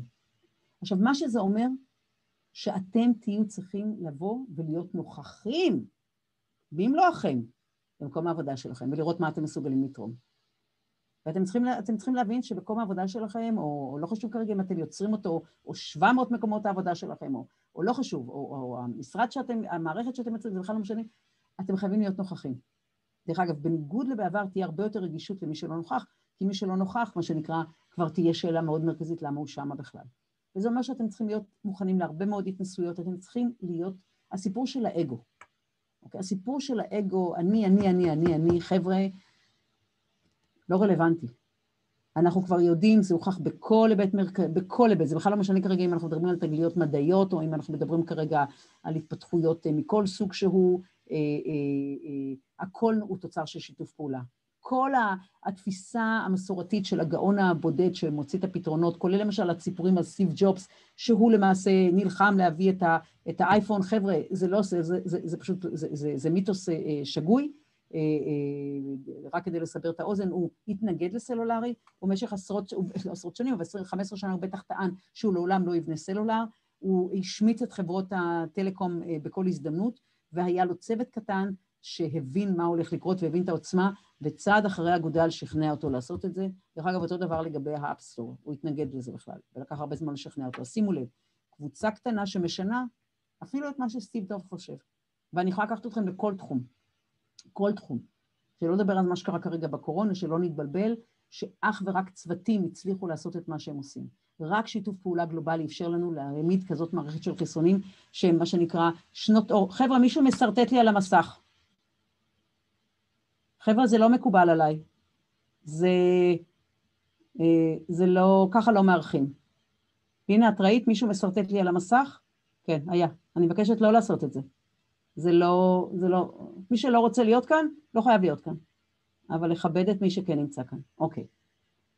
ואתם תצטרכו אה, להתמודד עם הפחד מהיררכיה למי שיש לו, זה לא רלוונטי. אבל מה שזה ייתן לכם, זה יאפשר לכם גמישות תפקודית, הרבה מאוד שייכות והרבה מאוד הנאה. והעשייה שלכם תהיה כפלטפורמה. ואני רוצה כאן לצטט uh, מישהו שלצערי כבר איננו, uh, uh, חייל צעיר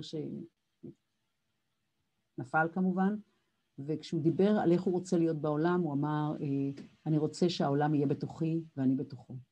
ואני חושבת שזה הדבר שעתיד להתאפשר לנו. Uh, אני צריכה שתגידי לי אם להמשיך, או דינה, לינה, או, או לעצור לשאלות. אה, אני חושבת שאולי ניקח עוד אה, חמש דקות, ואז שאלות, שיש זמן. בשמחה. אוקיי. אוקיי, אז מה שהדבר, המסר המרכזי זה בעצם זה שלא יהיו לכם חלומות בארון. אסור לכם, אתם גם לא צריכים. והדבר הבא זה שאתם בעצם יזמים, ולא משנה כל כך איפה אתם פועלים, ובעצם העולם, אני חושבת שאתם צריכים לראות אותו כמו איזה אופק אינסופי של עשייה בשבילכם. אני חייבת להגיד, אני מאוד מאוד נרגשת בשבילכם. אני מאוד מאוד נראה שיש לכם הזדמנויות שלא היו לאף דור קודם. אני חושבת שאתם רק צריכים לקחת אותם בשתי ידיים. אה, אני לא אדבר כרגע על זה, חבל, אני, זה, לא, זה פשוט כבד מדי, אה, זה שבט שמרכז, לא נעזוב את זה, ומה שחשוב לי, הדבר האחרון שאני רוצה זה, חבר'ה, אתם צריכים לעבוד על הכלים שאיתם אתם נכנסים לעולם החדש הזה. כי אתם הולכים לחיות בו מאה שנה. אני מבקשת, אני מציעה להשתחרר מהפחד, מה mindset של החסר, מה zero sum game, מהסיפור הקולקטיבי שאתם שומעים סביבכם אה, אה, אה, של איומים, מפסיביות או מיעילות תפעולית. כי אני חושבת שאחרת אנחנו ניכנס לכלים של העבר, עם הכלים של העבר לעולם של העתיד, ואומר על זה מרק טוויין של ללבוש את ה... מה שנקרא, לחיות לפי החוקים של ההורים שלנו, אה, זה כמו ללבוש את הבגדים שלנו מהבר מצווה. אני חושבת שאנחנו יכולים לעשות יותר טוב מזה. אני חושבת שאתם בארגון מופלא, שיש לכם זכות ללמוד בו. הלוואי ולי הייתה את הזכות הזאת. אה, ובכלל, אה, יש לכם עתיד מופלא לפניכם. אז פשוט קחו אותו, תאמצו אותו על לבכם ופשוט שרצו, תרשו לעצמכם להיות את, אתם במיטבכם עם כל מה שאתם יכולים להביא לעולם. זהו. אנחנו נפתח את הבמה לשאלות. אני אשמח לשאול. מי זה רוני? היי רוני. כן, כן. היי. קודם כל היה בסדר גמור. אה, קודם כל, תודה רבה, היה מעניין בטירוף ומעורר השראה. ככה קפצו לי כבר כל מיני רעיונות תוך כדי שדיברת, וזה, רשמתי לי אותם ככה תוך כדי. אה, אני אשמח אה, אם תוכלי, בנוגע ל... בוא נגיד, לספר קצת על דוגמאות.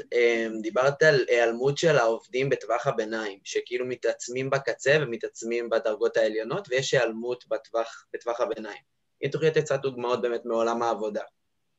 אין בעיה, אני רק אגיד, אה, אני מקווה שזה בסדר, רק שתדעו שאני פשוט, אה, משום שאני חושבת שכולם צריכים לדעת, אז רק שתדעו שיש ערוץ פתוח של יוטיוב, זה לא כדי לקדם את עצמי, ממש זה לא מה שמעניין, אבל יש שם איזה עשר הרצאות על עולם העבודה העתידי, בכל מיני היבטים, אז פשוט תעשו יד מתי ביוטיוב, אבל אני בכל זאת אגיד, ושם אני דנה בהרחבה, אני גם משרטטת, יש ממש עמודים, אבל אני אגיד בעיקרון, שדבר ראשון, כל המידלמנים הולכים להיעלם. אוקיי, רוני? אה, אתם כבר רואים את זה. אתה, אתה כבר מזמין כרטיסים, נכון, לטיסה לחו"ל, הוריך אולי אומרים, אני אתקשר לסוכן נסיעות שלי, כן? אה, זה, אה, זה סוג של מקצועות שייעלמו.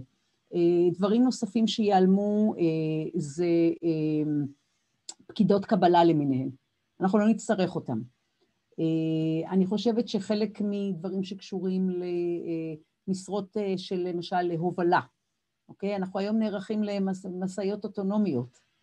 אה, ואנשים עצובים נורא, הם מפחדים, אוי, מה יהיה עם כל נהגי המשאיות? יש לנו היום, נדמה לי, אה, מיליון שלוש מאות אה, נהגי משאיות בארצות הברית, זה המקצוע, נדמה לי, עשרים ושלושה בארצות הברית, המבוקש, ולכאורה, מה שנקרא, הוא גם לא נפגע מהגלובליזציה, אבל כשמסתכלים לעומק על מה שקורה, אז אתה רואה שבעצם הגיל הממוצע הוא 65 בערך, של נהגי משאיות, וגם אף אחד לא רוצה להיות נהג משאית. וחוץ מזה שמה שנקרא, אם משאית תאונה היא הדבר הכי קטלני, ואנחנו במו ידינו הורגים כל שנה 1.3 מיליון איש על הכבישים.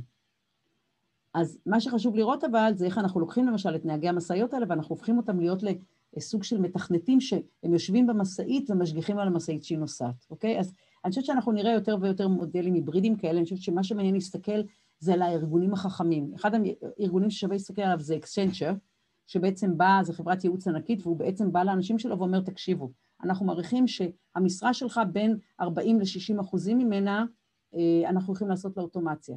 בוא תעזור לנו לבנות את המודל של האוטומציה, ובוא אנחנו ניתן לך reskilling, כולל הבטחה לתפקיד חדש. אז זה כל מי שבאמצע וכל הדברים שמה שנקרא, אני אגיד זה ככה, כל מה שהוא חוזר על עצמו מסוכן או משעמם, יוחלף על ידי המכונות. כלל ברזל.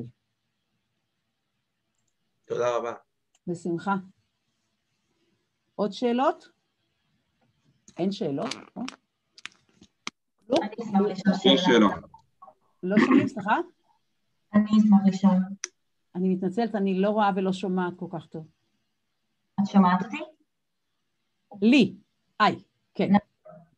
אה, אמרתי נכון את השם? כן. אוקיי. אה, אני אשמח לשמוע איך את חושבת שאפשר להשתפר ולשאול שאלות. אמ, איך אפשר להשתפר בלשאול שאלות? אני הייתי פשוט, אחרי כל משפט שמישהו אומר לך, תשימי סימן שאלה. למשל אומרים לך, אה, את רוצה להגיע להיכל התרבות? אז אה, תיסעי ישר. הדברים הכי פשוטים.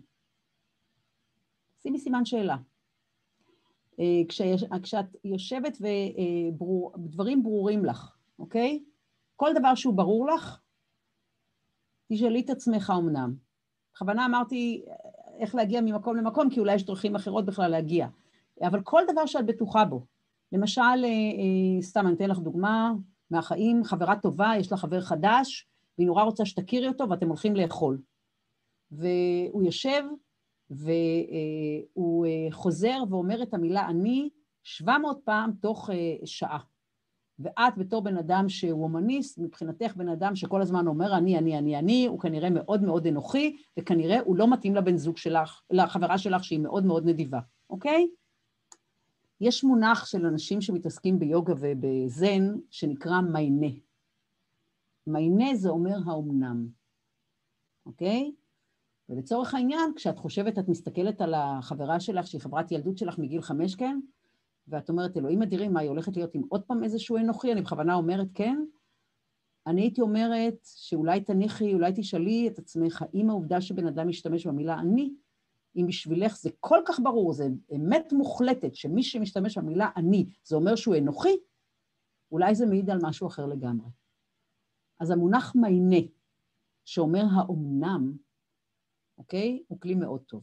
זאת אומרת, או לשים סימן שאלה, או פשוט לשאול את עצמי האומנם. בעיקר על דברים שאת בטוחה שזה אמת מוחלטת, זה דבר נהדר. נהדר לשאול את עצמך על כל דבר שאת בטוחה שהוא מוחלט. בסדר? עזרתי? לא שמעתי, מה לי? מה אמרת? עזר? עזר קצת? עזרתי מאוד, תודה. בבקשה, בשמחה. אפשר לשאול שאלה גם? בשמחה, בטח. נועה, אהלן? כן, היי, נעים מאוד. אהלן. היה מאוד מעניין. תודה. אמ, רציתי לשאול איך את רואה את כל השינויים שהולכים להגיע בעתיד כמשהו שזה יגיע בטוב לאוכלוסייה בעולם, או שיהיה מאוד קשה, כאילו, כי יש גם כל כך הרבה דברים מסורתיים, ואנשים שאני בטוחה שירגישו שזה נקפא עליהם. אז כאילו, איך את מדמיינת שזה הולך להגיע? אני חושבת שדבר ראשון שלמי שקשה עם שינוי, יהיה קשה. יהיה קשה. ואני יכולה להבין את זה. אני, תראו, אנחנו כולנו, אפילו, אפילו פיזי, באופן פיזי אנחנו מכוונים להומוסטזיס, כן? כמה קשה לנו. תחשבו על זה שבניתוח לב, כן, שעושים השתלת לב, הסכנה הגדולה ביותר זה שהגוף ידחה את הלב. ואנחנו יודעים שהלב חכם, ואנחנו אומרים לו, אבל נותנים לך לב דומה וכך... לא, אני, אם זה, תבינו כמה, כמה, כמה אנחנו, כמה הצורך שלנו בקבוע ובמוכר הוא איזה. אז אני חושבת שלמי שקשה עם שינויים, אנחנו נצטרך לעזור לו. ואני חושבת שיהיו אנשים שיהיה קשה להם, ואני חושבת שצריך לכבד את הקושי הזה. צריך לכבד את הקושי הזה, צריך לקבל אותו, ואני בכלל אוהבת תמיד ללכת ולעבוד עם הלגרס, עם, עם המאחרים והמעוכבים, כי משם אני לומדת איך לעשות גם תהליכים הרבה, דווקא עם המתקדמים יותר. אז עכשיו, אני חושבת שאנחנו נבנה מערכות הגנה חברתיות, אנחנו תמיד עשינו את זה לאורך ההיסטוריה. אני חושבת שלתפקיד של ממשלות ולעיריות יהיה תפקיד מאוד משמעותי, החברה צריכה להתגייס, אנחנו לא יכולים לסמוך למערכת העסקית שמכוונת לדברים אחרים לדאוג לזה, למרות שגם שם אני מאמינה שיהיה שיפט, אני לא יודעת אם אתם יודעים, אבל בסוף 2019, פעם ראשונה היה דיון של כל החברות הגדולות ביותר בעולם וחתמו על אמנה שנקראת דאגה לכל בעלי העניין, וזה לא מכבסת מילים, אבל הגיע 2020 וכמובן הוכיחה כמה זה הכרחי. אני חושבת שמה שיעשה, מה שיעשה את השינוי זה כמו שדיברתי עליו, זה השינוי התרבותי. ברגע שאנחנו מבינים שכולנו אחד, ברגע שאנחנו מבינים שאנחנו לא נהיה בטוחים עד שכולנו נהיה מחוסנים, ברגע שאנחנו מבינים שמהירות היא הכרחית, ברגע שאנחנו מבינים ששיתוף פעולה הוא לא דבר שאנחנו יכולים לוותר עליו, אוקיי? אני מאמינה שזה מה שיקרה. אני מאמינה שאנחנו נערכים לסיטואציה שבה יהיה לנו מוסדות על של כל הציוויליזציה האנושית, כי אנחנו צריכים להתמודד גם עם איומים גדולים וגם עם הזדמנויות גדולות. אני מאמינה שאנחנו נראה רשת הגנה גלובלית שנפרסת באופן הזה או אחר. כי לצורך העניין, כולם מדברים על המהגרים, כן? כן, למה לאירופה וארצות הברית. אבל אם היה להם טוב במדינות שלהם, אף אחד מהם לא היה לוקח את הסיכון הנוראי לעבור את הסבל ואת הסכנה הנוראית באיזו ספינה, או לך תדע איך הם זוחלים כדי להגיע לחלום המובטח של מקום שאולי יהיה להם כל יום אוכל. כי להזכירנו, יש לנו עדיין שני מיליארד איש שחיים אה, אה, אה, מתחת לקו העוני. מתחת לקו העוני זה לא דברים שאנחנו מבינים, זה מה שעולה לנו כוס קפה בארומה. אז אני, אני חושבת שזה יהיה השינוי הכי משמעותי שיקרה בעשור הקרוב. מקווה שזה עוזר, נועה. תודה רבה. יש לי גם שאלה. יש לי גם. רק, נועה, זה עזר קצת? כן, כן, מאוד. ממש עניין אותי מה את חושבת על זה. כן, כן, סליחה, מי רצה לשאול שאלה? עמית? אני, כן. כן, עמית. אהלן, מה שלומך? מעולה, מה שלומך? מצוין, תודה רבה. דיברת על זה שבעתיד, שכבר עכשיו, אבל בעתיד יהיה יותר, שנעבוד בהרבה עבודות, בין שלוש לשמונה. אז אני, אני אשמח להבין האם את רואה במהלך החיים שאנחנו נעבור בין שלוש לשמונה מקצועות, האם אנחנו נע, בו זמנית נעבוד ב, בכמה עבודות בו זמני, ואם כן, אז יש לי עוד שאלה. עמית, מה שנפלא זה, זה שיש לכם אין סוף הזדמנויות. אתה תחליט. אני יכולה להגיד לך שאני כרגע לא גם מרצה, כן? אני גם מרצה, אני גם חוקרת עתידים, אני גם יועצת אסטרטגית, אוקיי? ואני גם עושה עוד כל מיני דברים. אז זו החלטה שלך. הסיפור הוא שאתה לא צריך יותר להיות מונוליטי. זו תהיה החלטה שלך אם אתה רוצה לעבוד שלושה ימים בשבוע במשהו אחד. אני מכירה מישהו שהוא, דרך אגב, מתעסק בכלל בפלנינג של מסעות, לא חשוב, בתחום המדיה, והוא עובד כדולה. יומיים בשבוע עובד כדולה, לא, לא, באמת, הוא מביא ילדים לעולם. הוא עושה את זה כבר עשור, דרך אגב, אוקיי? אני מכירה מישהו שהוא אנליסט פיננסי, שהוא גם ליצן רפואי. זה החלטה, אז זה, יש לכם הזדמנות שלא הייתה מעולם לאף, תבינו, אנשים היו ארכיטקטים או אדריכלים, או היא הייתה אחות, ואז אם היא רצתה, הייתה צריכה לעשות הסבה, עורכת דין שהפכה להיות זה. לא, אתם יכולים להיות גם וגם וגם וגם, יש, זכות, יש לכם זכות, כי גם פעם ראשונה תהיה לגיטימציה חברתית לזה. יותר מזה, אני מניחה שלאורך זמן, אנשים שיהיו רק עם מקצוע אחד, יהיה, מה קרה? הם כל כך משעממים? או העולם לא מעניין אותם? אנחנו יכולים לראות היפוך בעמדה החברתית לגבי הנושא. אבל את לא חושבת ש...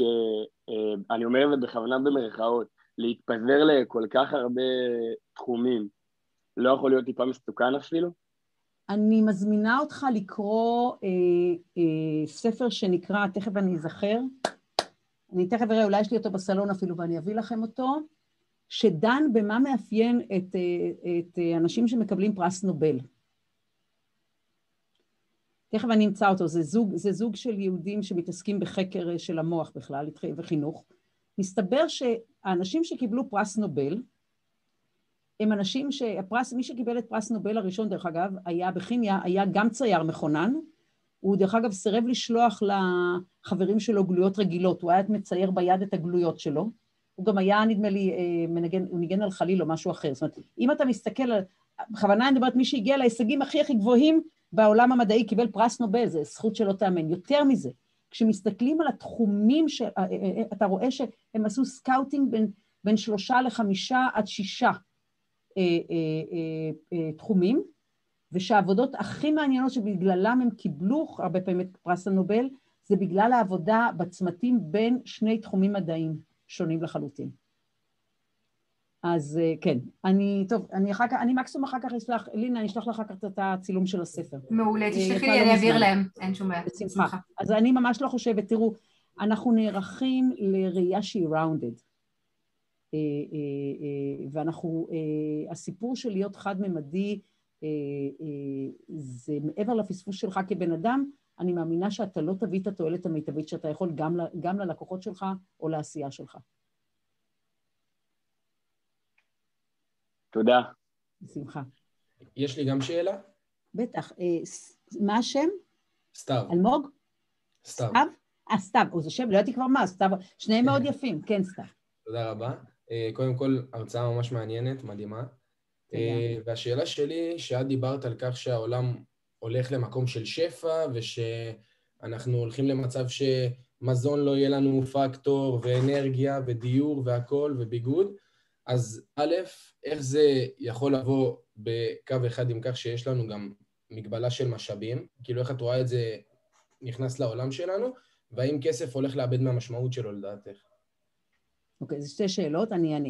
Uh, תראה, uh, דבר ראשון, אני חושבת שאנחנו עוברים לעולם שהוא ירוק יותר. אני עוד פעם ממליצה להסתכל על הדברים שקרלוטה פרז מדברת עליהם, היא מדברת על uh, Green New Deal, אה, אני רוצה להזכיר לכולנו שהשמש, אה, אה, גם אם אנחנו, מה שנקרא, אנחנו נאסוף את כל השמש שעולה, כל, כל, אור, כל האור שמגיע מהשמש בדקה אחת, אוקיי? זה ייתן לנו אנרגיה לכל המין האנושי במשך שנה. זאת אומרת, לא משנה כמה נשתמש באנרגיה. עכשיו שימו לב, כשאנחנו מדברים על אנרגיה סולארית, היום אנרגיה סולארית אה, השנה הגענו ל-13 סנט בפורטוגל, שזה קרוב אלינו. זאת אומרת שעוד מעט זה יהיה, מתח, זה יעלה אפס. אה, צ'ילה בשנה שעברה יצרה, יצגה, יצרה אה, פיש, שליש אנרגיה סולארית יותר ממה שהיא צריכה, ונתנה את זה מתנה. זה כמו שהיום אתם משתמשים בגוגל, תחשבו על גוגל, את, הוא לא עולה לכם שקל. אתם לא מוגבלים בשום דרך שהיא. באותו דבר יהיה הסיפור של האנרגיה, ואני רוצה להזכיר לנו שאנרגיה זה אחד התחומים הכבדים ביותר מבחינת הכלכלה הגלובלית, מתוך 88 אה, טריליון דולרים, אה, אה, היא מוערכת בין 6 ל-8 טריליון דולרים, והיא יורדת, היא עתידה לרדת למשהו כמו שניים-שלושה. זאת אומרת, תהיה לזה השלכות אדירות, דרך אגב, מבחינות גיאופוליטיות בכלל. אז כן, אנרגיה, זו אחת הדוגמאות. אם, אז זה לא, אני לא חושבת, אני חושבת שאנחנו עוברים לעשות את הדברים באופן ירוק. כשאנחנו עוברים להדפסה תלת מימד, אני חושבת שאנחנו נייצר מה שאנחנו צריכים.